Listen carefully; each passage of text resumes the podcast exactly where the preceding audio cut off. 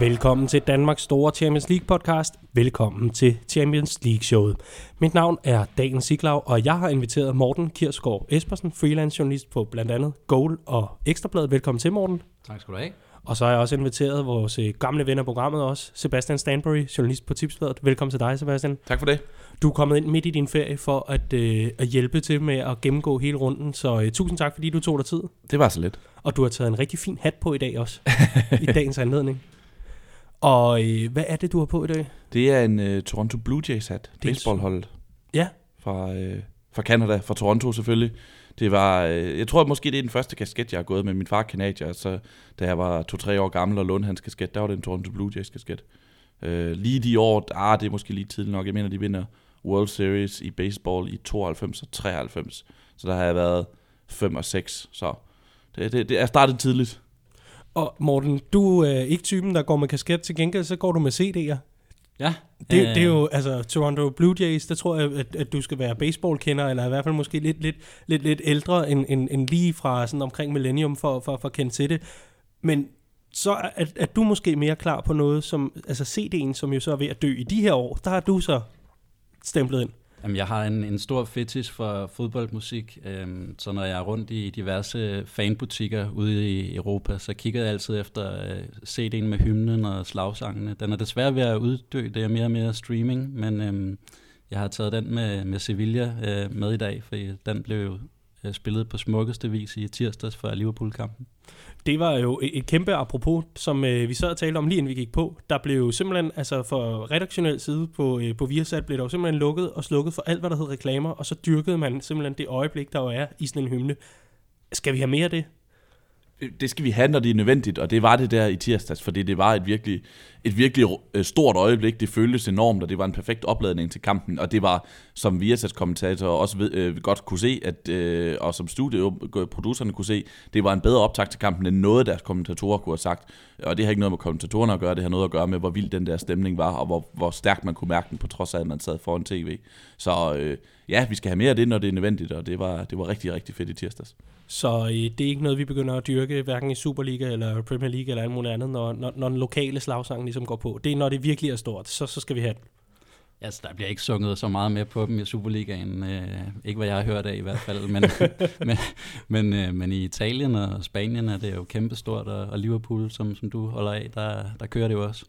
Ja, det er jo en, en fast tradition. Det, øh, det, det kan vi ikke komme udenom. Men det er, det er altid spændende at høre, øh, høre nogle af de andre. Altså nu kendte jeg en, en lille smule sådan, lidt perifært til, øh, til Sevillas hymne, men jeg blev da positivt overrasket. Det var, det, det var, det var en, en ærlig sag. Jeg synes, det var fedt. Altså, de har så også haft øh, 11-12 år til at øve sig på den, øh, fra de blev 100 år. Øh, jeg var dernede i 2006, hvor, hvor jeg købte den der CD. Ja. Øh, Øh, Øh, men allerede dengang var den, var den fremragende. Øh, jeg synes, øh, de der hymner, de har i Spanien og Italien, er fantastiske. Roma og Juventus har også nogle, nogle lækre nogle. Vi skal nok komme i gang med Champions League lige om lidt, men jeg har et forslag. Nu, nu, nu har vi set så mange skandaler, og det hele det vælter rundt, når der endelig er Eurovision. Altså den her internationale, eller i hvert fald europæiske med Melodi Grand Prix. Var det ikke en idé når, når der nu alligevel skal bygge store stadioner og sådan noget, så bruger man da bare det hjemmestadion, man har, og de sange, man byder ind med, det er de bedste fansange, man har fra, øh, fra, fra den nation, der deltager. Det kan alle da relatere til. Det, det, det lyder som en rigtig fin plan. Lad os da, lad os da prøve det. Lad os da se, om det kan løbe. Thomas Helmi Jam, der spiller inde i parken, og, øh, og, og altså vinder billetten videre til Azerbaijan, hvor de så skal stå og, og fremføre et eller andet på, på ærkejysk. Jeg, jeg, jeg vil elske det. Det vil jeg virkelig. Ja, øh, jeg, jeg ved ikke, om, om Danmark skulle stille med, med en A-B-sang. Øh, har du sagt A, må du også sige B. Øh, den, oh. den, den, den svinger ikke helt på samme måde som de der Roma og Juventus. Og er det Medina, der har skrevet teksten til den? det, det er Michael Falk. Nå, ja. Jeg stemmer på, øh, på Jesper Thysen i front for Randers-sangen Store Tasker. øh, nu, nu gav det ballade i, i sidste uge blandt øh, nogle feminister, da, da det kom frem, det der med, at, at landshold råber råber, øh, råber store patter, når de har, der har, de har vundet, øh, så bliver det rigtig slemt, når, når de først opdager store tasker, tror jeg. Ah, er sindssygt, mand. Politikens debat-sektion, den selvansender jo simpelthen på det øjeblik. Jamen, øh, lad, lad det være et, øh, et forslag, I kan tage kvitt og frit i, øh, i, i den her gruppe, der altså sidder og arrangerer Eurovisionen, også i Danmark. Jeg skal selvfølgelig øh, også fortælle jer, at øh, programmet her det bliver præsenteret i samarbejde med Odset fra Danske Spil og så produceres det af Kvartrup, Kvartrup Media, som øh, i de her dage jo har rigtig meget ud i podcastbutikken. Det øh, vender vi tilbage til lidt senere, men øh, jeg kan allerede afsløre nu, at øh, det er så ganske vist ikke baseball, Sebastian, men amerikansk fodbold, der har vi altså NFL-showet, mens øh, Premier League-showet optager vi også lidt senere i dag, vores update og preview, og så er der selvfølgelig vores øh, politiske magasin, Borgen Unplugged, som også bliver sendt ud. Der er altså stadig otte billetter tilbage til øh, det forjættede land i foråret, når der skal spilles knockout-kampe. Der er rigeligt at tale om, også selvom at øh, den her runde på nogle områder jo faktisk bare var sådan lidt en, en, en slap omgang. Jamen, så er der faktisk nogle dramaer, der er nogle rekorder, vi skal tale nærmere om. Og så er I to altid gode for en detalje eller to, som vi andre har overset. Det glæder mig rigtig meget til. Lad os komme i gang med showet.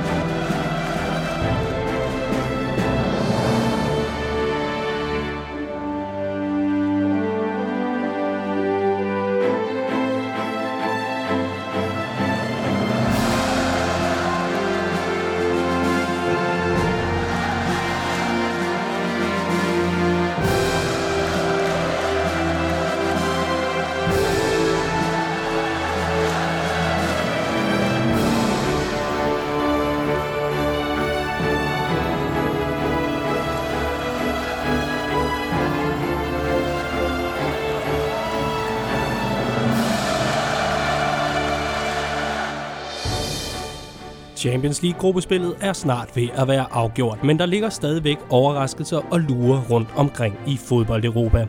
I Sevilla fik Liverpool sat sig selv under pres, i Schweiz udskød Basel Manchester Uniteds knockout-fejring, og så fik de tre parisiske musketerer for PSG endnu en gang udraderet gruppespillet. Denne gang gik det ud over Celtic. Mit navn er Daniel Siglau. Med mig har jeg Morten Kirsgaard Espersen og Sebastian Stanbury. Det er blevet tid til Champions League-showet. Velkommen indenfor.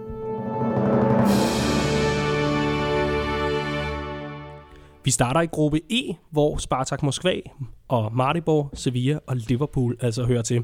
Vi åbner med kampen mellem Spartak og Maribor, hvor de russiske mester skulle bruge tre point for at få kontakt til den øverste del af gruppen. Kampen endte dog lige præcis på samme måde som sidst med et uafgjort resultat 1-1. Jeg tænker, at skuffelsen nok er størst hos Spartak Moskva, der virkelig godt kunne have brugt den her sejr for at komme op og blande sig i topstriden. Nu er det, lader det hele være afgørende af, om, hvorvidt Sevilla kan vinde, og at de selv kan vinde mod Liverpool i, øh, i i sidste kamp her. Ja, ja, det er selvfølgelig en skuffelse, det, og det, det er anden gang, de dummer sig mod, mod Maribor. Altså det her, det var en udligning i tillægstiden i, i første runde. Øh, spillede de også 1-1 øh, øh, på et mål i det 85. 20. minut.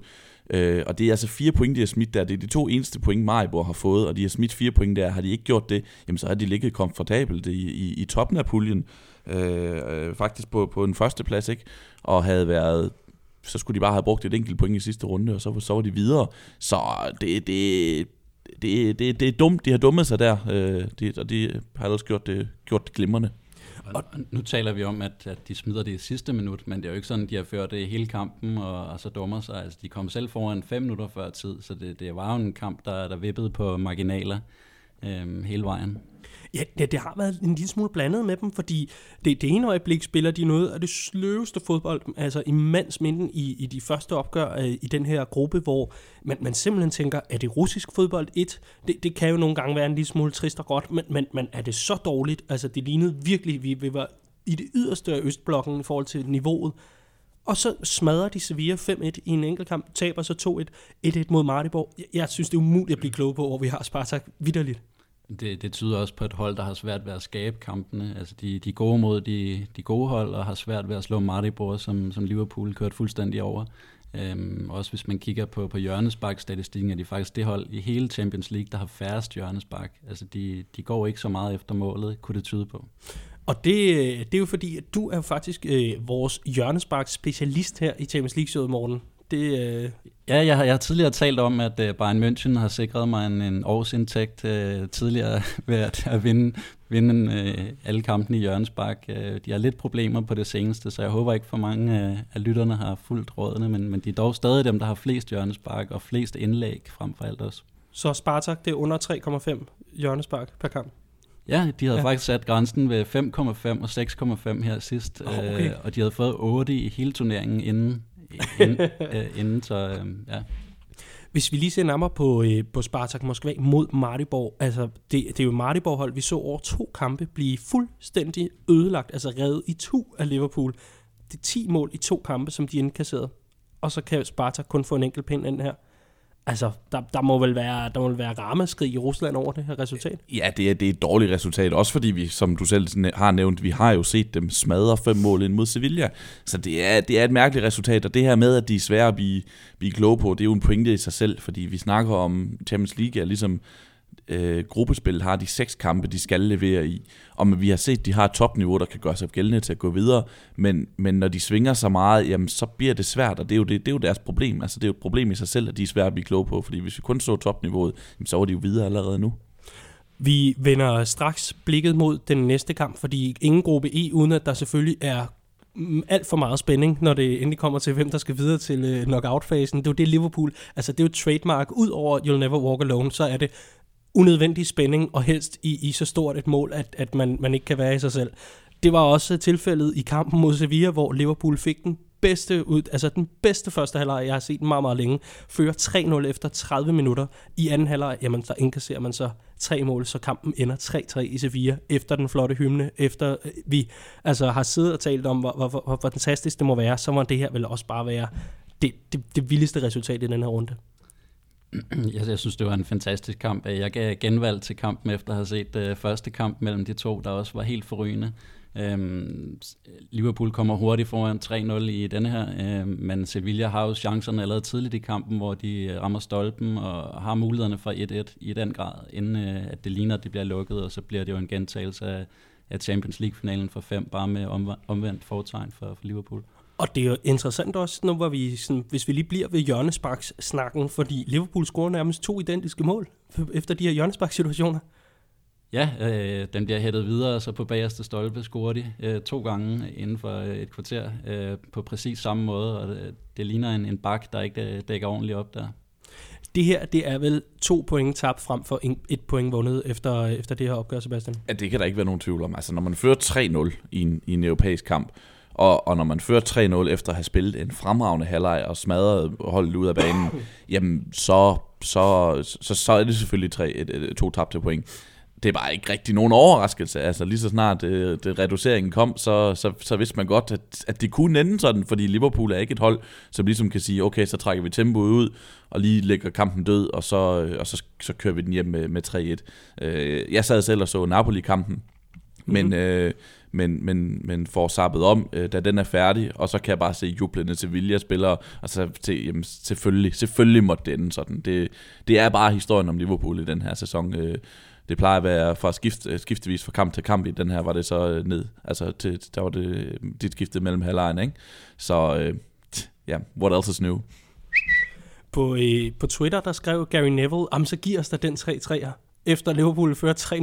Det, der var sådan lidt profetisk over det. Er der en eller anden, der gider at lukke hans Twitter-konto? ja, sådan skal United-sympatisører uh, vel, vel skrive. Han er altså en fest, det der spil mellem ham og Carragher. Det er jo, det er jo stadigvæk verdensklasse. Men jeg synes allerede, det var ved 1-3, man fornemmede, at det her, det kunne altså godt ske. Der blev mm. tændt uh, fuldstændig den der ild, som der var tændt inden kampen i Sevilla-publikummet. Den blev også tændt ved 1-3 uh, øh, igen.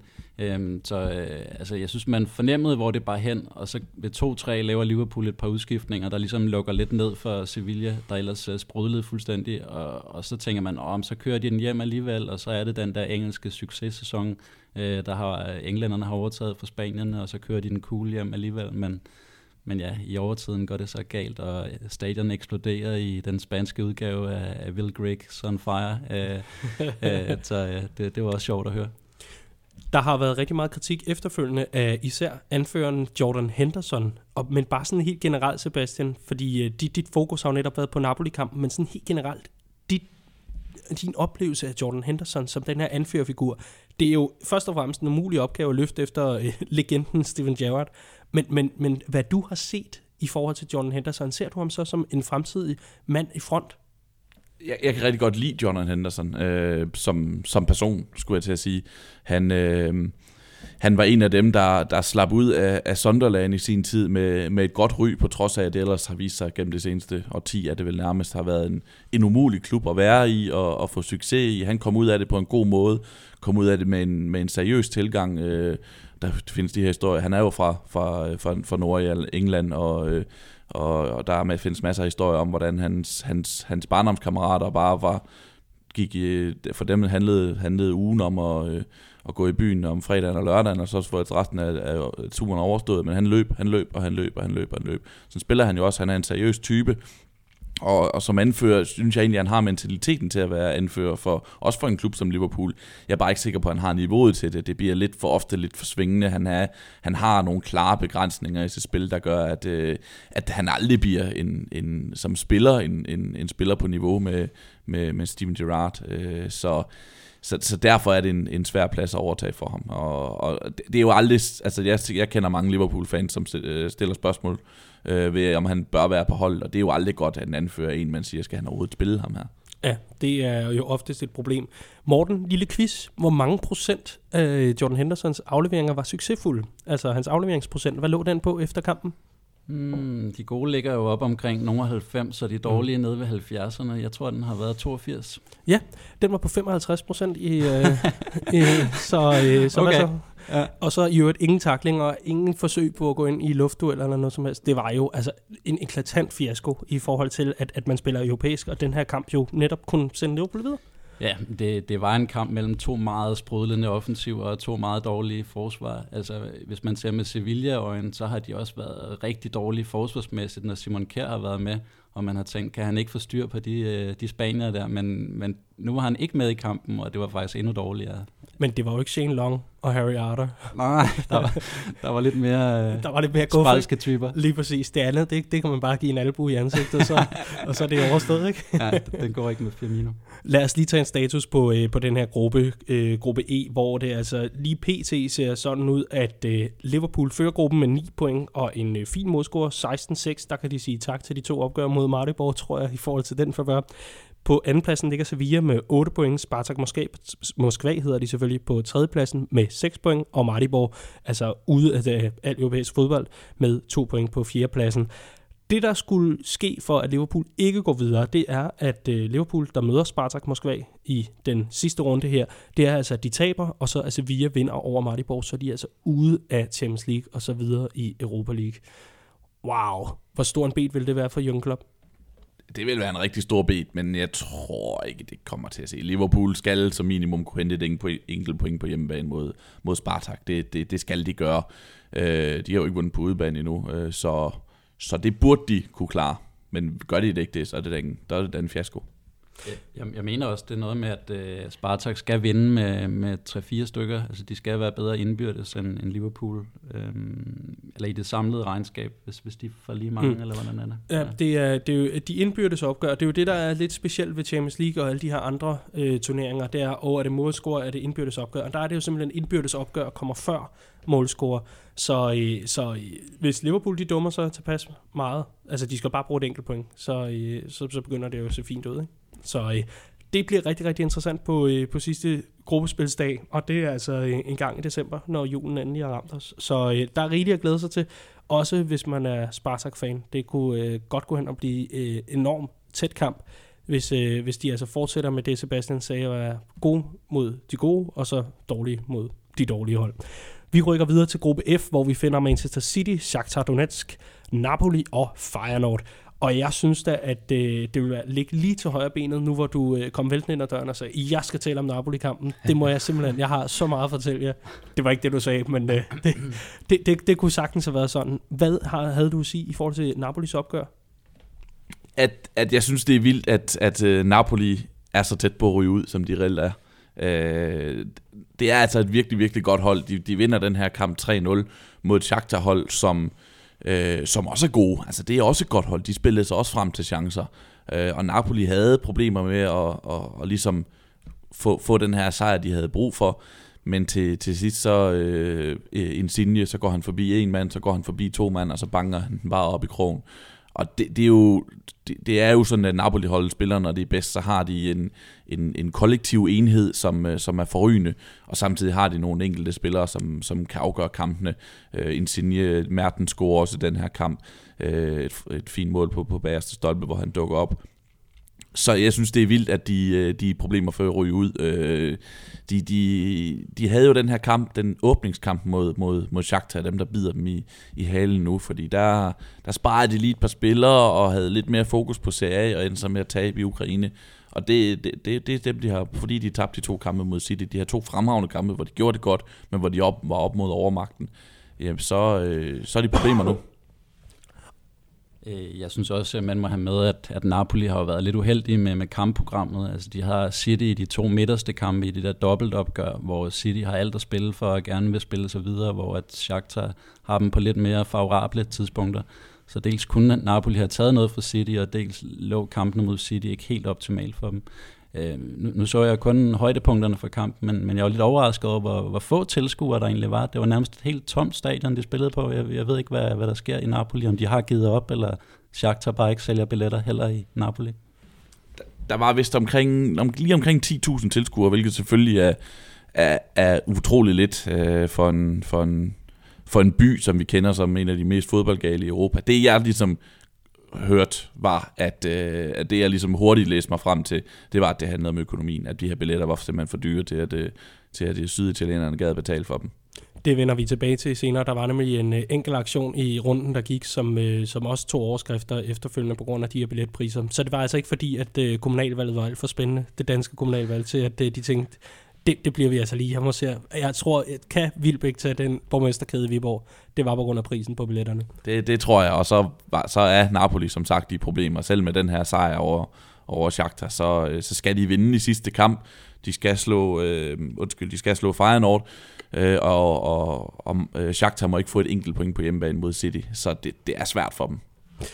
Ja, jeg vil, øh, ja, men når du siger øh, Insigne, om han er for interesseret i, i borgmesterposten i Viborg, jeg tror godt, han kunne blive det i Napoli. Øh, han, han sprudler rimelig imponerende i øjeblikket, Insigne, og, og skulle nok også have været indskiftet for Italien i, i de der kampe mod Sverige, som, som ligger tungt i, i landet i øjeblikket. Puha, det er jo altså en depression, der har ramt øh, støvlelandet. Det, det er jo helt vildt. Det er altså efter, at, at Italien røg ud af kvalifikationen til, til den kommende VM-slutrunde, til netop Sverige, gud døde, ikke? Altså, det... Ja, Insigne viser jo, at han kan sparke den ind udefra. Det har han gjort utallige gange øh, for Napoli, øh, og det var lige det, de havde brug for mod de kompakte svensker, som bare stod inde i feltet.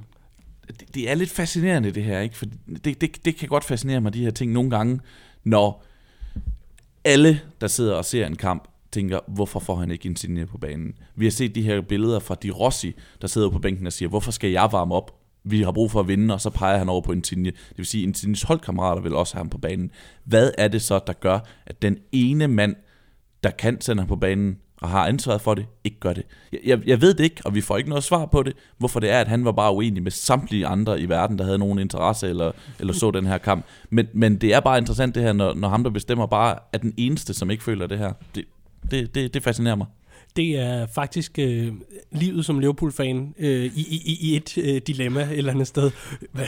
nok om Liverpool. Øh, det, det interessante er jo også, at Ventura, den øh, nu afgået øh, italienske landstræner, han jo øh, efter sine et par dage før, simpelthen var stormet ud fra, fra et møde, hvor han har sagt, så må I selv sætte holdet og kaste med papirerne, og simpelthen været helt, helt rasende. Og det har han så åbenbart ikke øh, ledet efter da det så endelig var i situationen. Nej, det, det, de Rossi fik i hvert fald ikke lov til at bestemme, men, men det viste sig jo, at øh, nu skal vi ikke snakke for meget om det italienske landshold, men øh, det viste sig jo, at han var over, øh, altså han var, han, over, han var overmatchet det job der. Det var, det var en billig løsning efter Antonio Conte, og det viste sig også at være for billig en løsning som med ham som landstræner, og det må de så leve med første, første gang Italien ikke er til VM siden 58. Er der noget for kampen, øh, i forhold til, øh, til, til det spilmæssige, du gerne vil fremhæve? Noget, noget som du synes var, det var særlig underholdende, eller, eller var det bare sådan 90 gode minutter? Spredt godt ud? Nej, det var ikke nogen, det var ikke nogen, det var ikke sådan en, en, en legendarisk kamp, men jeg synes faktisk, det var god, og jeg, kunne, jeg mm. synes jo, jeg synes netop, den viste, at der er to gode hold. Der det var to gode hold. Det var både, øh, altså Napoli vinder 3-0, fordi det er et fremragende mandskab, de her kvaliteter, vi har talt om. Men, men Shakhtar kom altså også og spillede sig også frem til nogle chancer, og det, jeg, jeg, jeg, jeg tror, de er så gode, at mod et, et City-hold, der ikke har noget at spille for i sidste runde, jamen der tror jeg altså, de vinder den her kamp. Du tror, Eller, at- nej, hvis ikke vinder, de får i hvert fald de ene point, de har brug for. De jo, de er jo tre point foran Napoli. Mm. Øh, jeg tror, de får de, øh, de, øh, det ene point, de har brug for som, som minimum. Nu nævner du selv Manchester City. Vi skal selvfølgelig også forbi deres kamp her i gruppe F, og der vandt de altså 1-0 hjemme mod Feyenoord kort før tid på en øh, scoring af øh, Raheem Sterling. Og efterfølgende har der jo været et, øh, et, et rimelig øh, berømt klip nu, i hvert fald i, i de her timer øh, efter, øh, i hvert fald de her dage efter, hvor øh, man, man ser Guardiola meget intens på træningsbanen vise Sterling, at han skal være altså, opmærksom. Man ser, hvordan han fægter og rykker rundt på ham og, og vender ham og drejer ham osv. Og så er det præcis den situation, der ligesom sender ham afsted i kampen mod Feyenoord på en øh, glimrende aflevering af Gündogan. Det er sådan et 2 som øh, jamen, det kan Feyenoord ikke følge med. Altså, når Sterling han endelig har tændt for 5. 6. gear, så er der ingen, der kan følge med efterhånden. Det jeg rigtig gerne vil, øh, vil, vil, vil, vil zoome ned på, det er, at der var debut til stortalentet Phil Foden, som øh, tror jeg det udtales som øh, Foden, det lyder ikke så engelsk. Så, Men, men det passer godt til en, til en fodboldspiller på dansk, altså Ja, foden. Ja. Jeg kalder ham bare foden. Fi- Filefoden.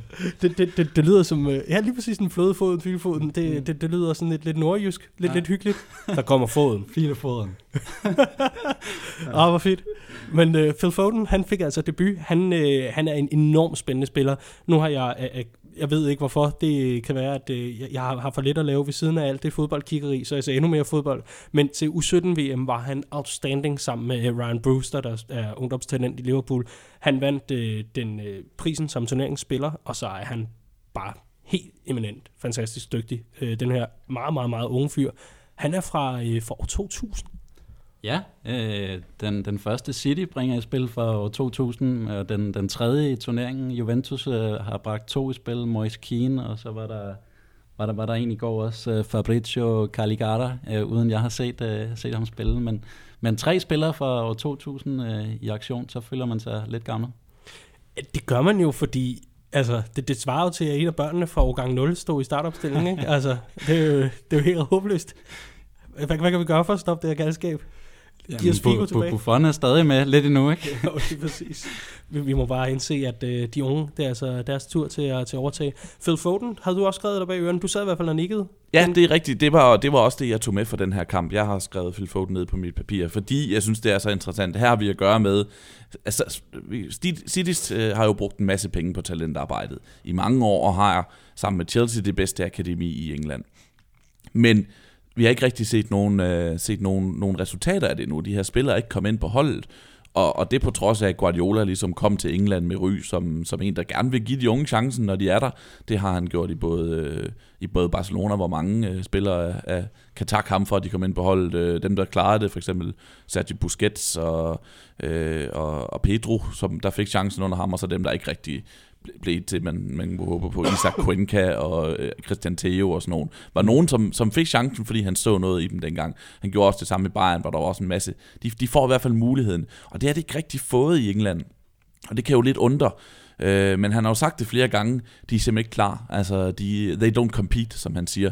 Og han, han, han brokker så meget over det her med, at de, øh, at de talenterne spiller i deres egne U-liga, og så spiller de på i reserveholdsturneringen, som er langt, langt, langt nede i øh, både prestige og i kvalitet. Han vil have, dem, han vil have anden holdet op og spille længere op i divisionerne, som de for eksempel gør i Spanien. Øh, og, det, og det har han brokket sig over flere gange, og det har han også givet som, som begrundelse for, at, at han ikke bruger nogen særlig mange unge spillere i City. Men her kommer så et, øh, et, et rigtig stort talent, som, som han også havde med i USA på deres sommerturné i sommer, og som han altså smider ind til, til debut i en alder af, af 17 år. Øh, og, og ham kommer vi til at se så mere til, fordi jeg tror, at hans, hans talent er så stort, at han, øh, at han nok skal få en, en masse spilletid, på trods af, at han har den her, den her ulempe, at, han ikke, øh, at, at skridtet er så stort op til Premier League-holdet i forhold til den reserveholdsturnering og de uliga, han spiller i til daglig. Morten, øh, det, det, det, her, det her med, at øh, Manchester City, de har ikke fået så mange talenter op endnu, i hvert fald ikke under Guardiola. Altså det sidste talent, vi sådan så op, øh, oppe og få en masse spilletid i hvert fald, det var Kelechi Iheanacho, som øh, er den her nigerianske angriber, som ikke havde niveau, og måske heller ikke rigtig passede ind i Manchester Citys filosofi. Han var i hvert fald altså, en lidt, lidt, lidt stor angriber, og, øh, og måske ikke bare lige havde niveauet. Nu er han solgt til Leicester. Altså de her ungdomsspillere lige pt. Jeg ved, Goal gør jo rigtig meget ud af, det kan jeg selv huske som gammel læser i øvrigt, øh, tipper med hatten her. Plakater? Ja, pla- masser af plakater. Altså, det glem alle de der emblade. Det var bare fodboldspillere galov op på væggen på drengeværelset. Men, men de her ungdomsspillere rundt omkring, altså, hvad, hvad ser du tendensen? Ser du, at, at vi får, øh, f- får bedre fodboldspillere op, end vi har fået før? Eller hvordan, hvordan ser du det? Ja, det, som, som I selv siger, så er det jo ikke fordi, de har bragt mange op, men, men jeg har faktisk været over at se en, en reserveholdskamp i, i City, og det er jo øh, et fantastisk anlæg, de har. Sådan, øh, de, de bedste faciliteter, og det øh, ser vildt professionelt ud, og de har postet millioner i det der øh, akademi, de har derovre. Øhm, så hvis ikke det fører til noget, så vil det jo også bare være spild af penge, alt det der. Og det, det er virkelig noget, de, de satser på, men, men om de lige slår alle de der øh, flere hundrede millioner indkøb af, det, det er jo så ikke til at vide. Der skal jo bare komme en hver femte år, så er det jo en succes.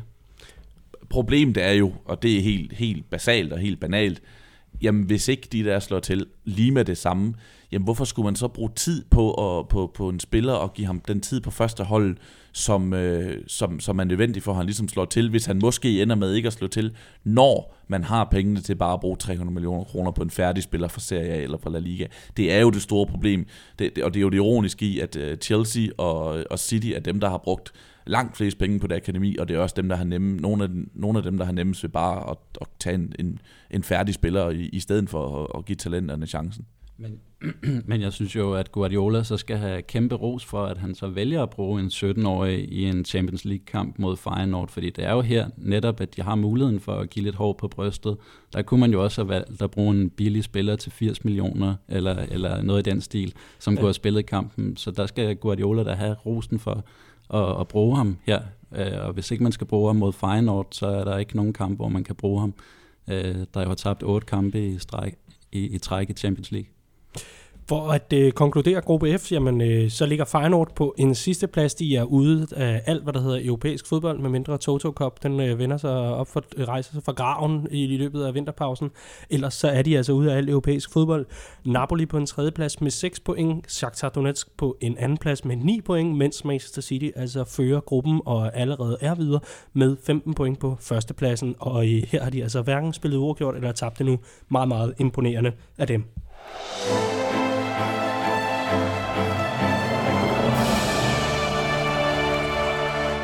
Så er vi nået til gruppe G, der er en af vores øh, favoritter her i Champions League-showet, og det skyldes jo øh, vores øh, Expendables, der øh, er kommet videre i turneringen. Besiktas er altså videre fra turneringen, men for god ordens skyld skal jeg da lige nævne, at øh, i gruppen ellers finder vi øh, FC Porto, RB Leipzig og Monaco. Jeg kan simpelthen ikke lade være med at knuse og elske de her tyrker. Jeg synes, det er så fedt, at, øh, at, at de simpelthen bare har taget røven på alt og alle, inklusiv mig. Og øh, nu altså har profiteret tydeligvis på, øh, på gode resultater tidligt, og altså er videre i Champions League. Det er da forrygende, Sebastian. Ja, det er så, og de er altså ikke bare videre, de har allerede vundet puljen, de ligger med 11 point, og de, de to konkurrenter, Porto og, og RB Leipzig, ligger med 7, så de har altså, de har altså sikret sig førstepladsen inden sidste runde, og og det er sjovt, og det er stadigvæk sjovt at gå ned igennem den her startopstilling og se alle de her gamle drenge kombineret med nogle nye spændende spillere. Vi, øh, altså Talisca score igen i går, brasilianeren, øh, som, som er, en, er en rigtig fed spiller. Øh, det, det, det er lidt sjovt. De har jo tre målscorer i den her pulje. Det, det, det, de, de, har kun, de har kun tre målscorer. Øh, øh, Tænk Tosun, tror jeg han hedder. Jeg ved ikke helt præcis, hvordan man udtaler det. Og, øh, og Talisca og så Ryan Barbel er de eneste tre, der har scoret. De har til gengæld også det, det klart bedste forsvar i, øh, i, i puljen. Så de har altså sikret sig førstepladsen i en, den her meget, meget lige pulje. Der har de altså bare løbet af sted med det. Det er imponerende. Jeg læste en statistik, nu skal jeg prøve at huske den, eller i hvert fald rendre den ordentligt. Jeg tror, at øh, vores ven Tænk øh, Tosun, øh, det, det, vi går altså med det navn, så, så må der, så må der altså sidde, sidde en tyrker eller en anden sted og skraldgrine af os for vores dårlige accent eller udtale. Men øh, at han simpelthen har scoret fem mål på, på syv skud. Altså, der, der skulle være enorm dødelighed i forhold til at i hvert fald være sindssygt farlig i forhold til øh, de chancer, han får, og så hvad han ellers får sendt ind. Hvad, øh, Morten, er du også begejstret for Besiktas?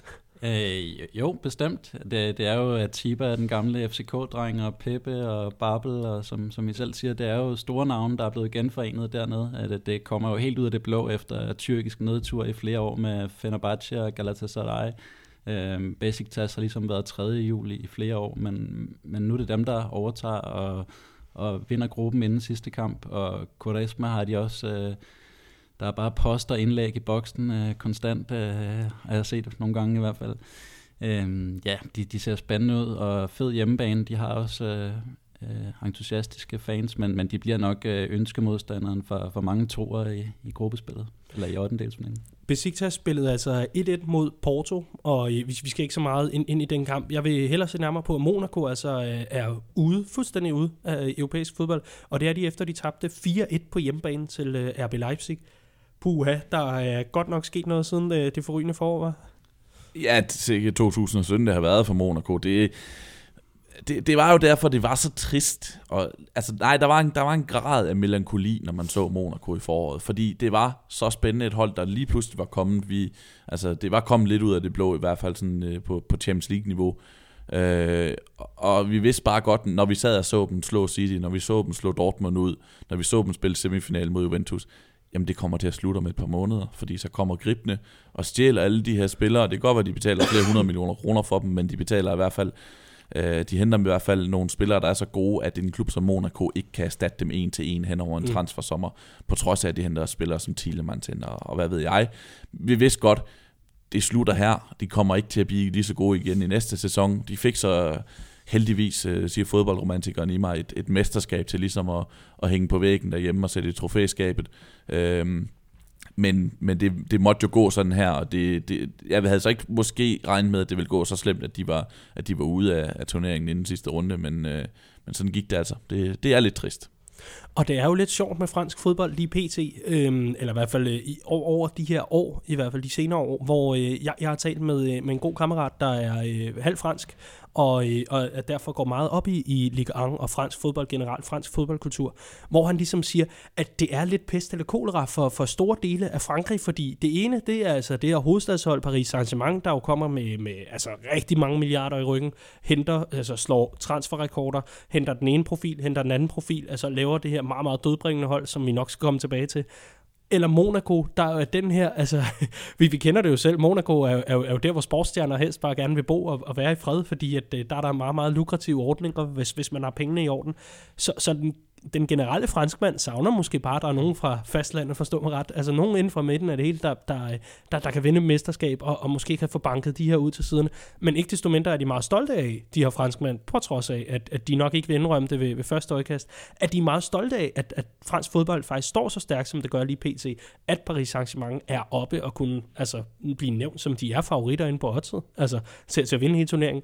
Så, så det er et mærkeligt øh, dilemma, men, øh, men øh, Morten, Øh, Monaco, kommer vi til at se dem deroppe igen? Eller går der lige et par år, inden de skal, inden de skal gøre sig forhåbning om det?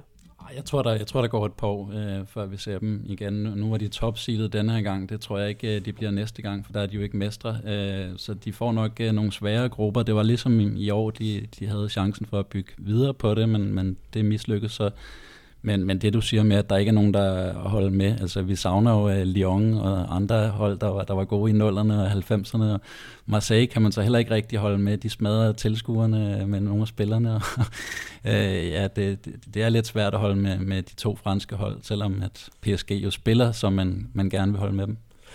Det i allerhøjeste grad. Lad os, øh, lad os lige se nærmere på, øh, på den sidste runde, altså 6. runde, der blev spillet henholdsvis 5. og 6. december. Så skal vi ellers sidde og, og nørde efter den. Det bliver rigtig sjovt. Der er jo frygtelig meget matematik, der kan afgøre de her grupper, hvis, øh, hvis, hvis alt måtte gå galt. Øh, og, og de simpelthen ikke kan finde ud af det, jamen så kan vi jo nærmest ende med, at, at Infantino han skal stå med en terning, og så få folk til at slå med den. Men ikke så er det altså RB Leipzig mod Besiktas det kunne jo være en, øh, en mulighed for dem, hvis de øh, gør sig forhåbninger om at gå videre, at Besiktas ligesom siger, det var det. Det var det Champions League. Vi glæder os til foråret, giv os bare noget, der er spændende, og som kan få nogle billetpenge, og som vi kan skræmme på hjemmebane, eventuelt give høreskader på hjemmebane. Og så er det altså Porto mod Monaco øh, i, den sidste kamp. Sebastian, hvem er din favorit til at gå videre lige pt? Det er jo Porto og Leipzig med syv point hver. Ja, men det er, det, det er Porto. Øh, at, simpelthen fordi, at Besiktas øh, har ikke noget at spille for korrekt, men det er det bedre, det, det, det er det bedste hold i puljen, har de vist sig. Og Monaco har altså heller ikke noget at spille for. Det er det dårligste hold i puljen, det er dem Porto møder. Så Portugal, øh, Porto skal bare matche, øh, øh hvad hedder det, RB Leipzigs resultat.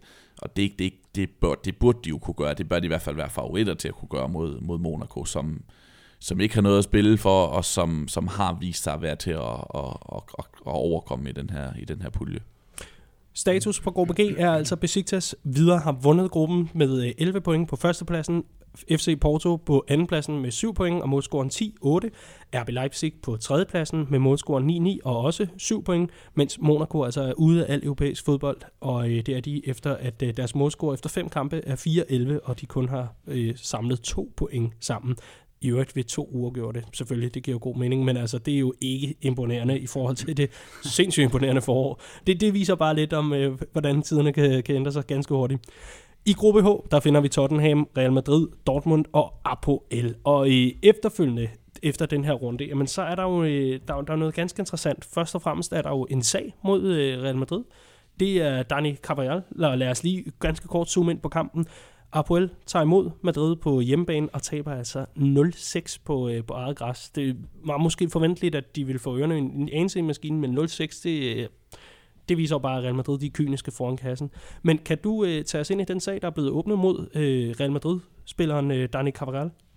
Ja, men det, det, det handler om det her, vi har set øh, så mange gange i, øh, i Champions League gennem årene. at det her med, at Dani Carvajal, han, har, han er i karantænefar, mm. og øh, han... Øh, så vil det være rigtig fedt for ham at ligesom få afviklet den her karantæne i sidste og overflødige puljekamp. Real Madrid, vi ved, hvor de kommer til at, de kommer til at gå videre, de kommer til at gå, anden, gå, til, gå videre på andenpladsen, så der er altså ikke noget at spille for i sidste pulje, sidste runde, så det vil være rigtig fint for ham ligesom at få, få slettet det her karantæneregnskab og, og bare sidde over i den her ligegyldige kamp. Så han tager lidt for lang tid om at, øh, at tage et indkast, øh, og øh, så får han altså et, øh, et gult kort, og så har han, øh, så får han, han karantæne. Og det er jo noget, vi har set i overvis.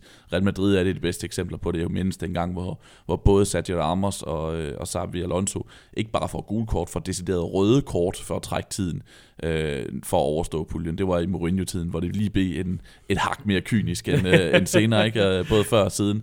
Ja. Øh, så vi har set det så mange gange det her. Nu, nu vil UEFA så ikke finde sig i det længere, og ligesom starte en sag mod Cavaral, og, og sagt, at han har gjort det med vilje, og nu er han i far for at få, få flere kampes karantæne, og så er han lige pludselig ude til, til 8. finalerne, og så, ja, så begynder det at blive slemt det her, for, for, eller så begynder det at blive dumt i hvert fald. Men jeg vil også sige, at jeg havde højere tanker om Carvajal end det her, fordi så vidt, så vidt jeg kunne se, så kom øh, det gule kort i overtiden. Altså hvis han havde været lidt smartere, så havde han jo taget øh, den lidt tidligere, det gule kort, uh, så han havde trukket tiden ved, ved 1-0. Uh, nu kom de så meget hurtigt foran, så det var måske lidt svært. Men, men at tage den i overtiden foran 6-0, der er ikke den store grund til at trække tiden. Altså det, det var lidt for tydeligt.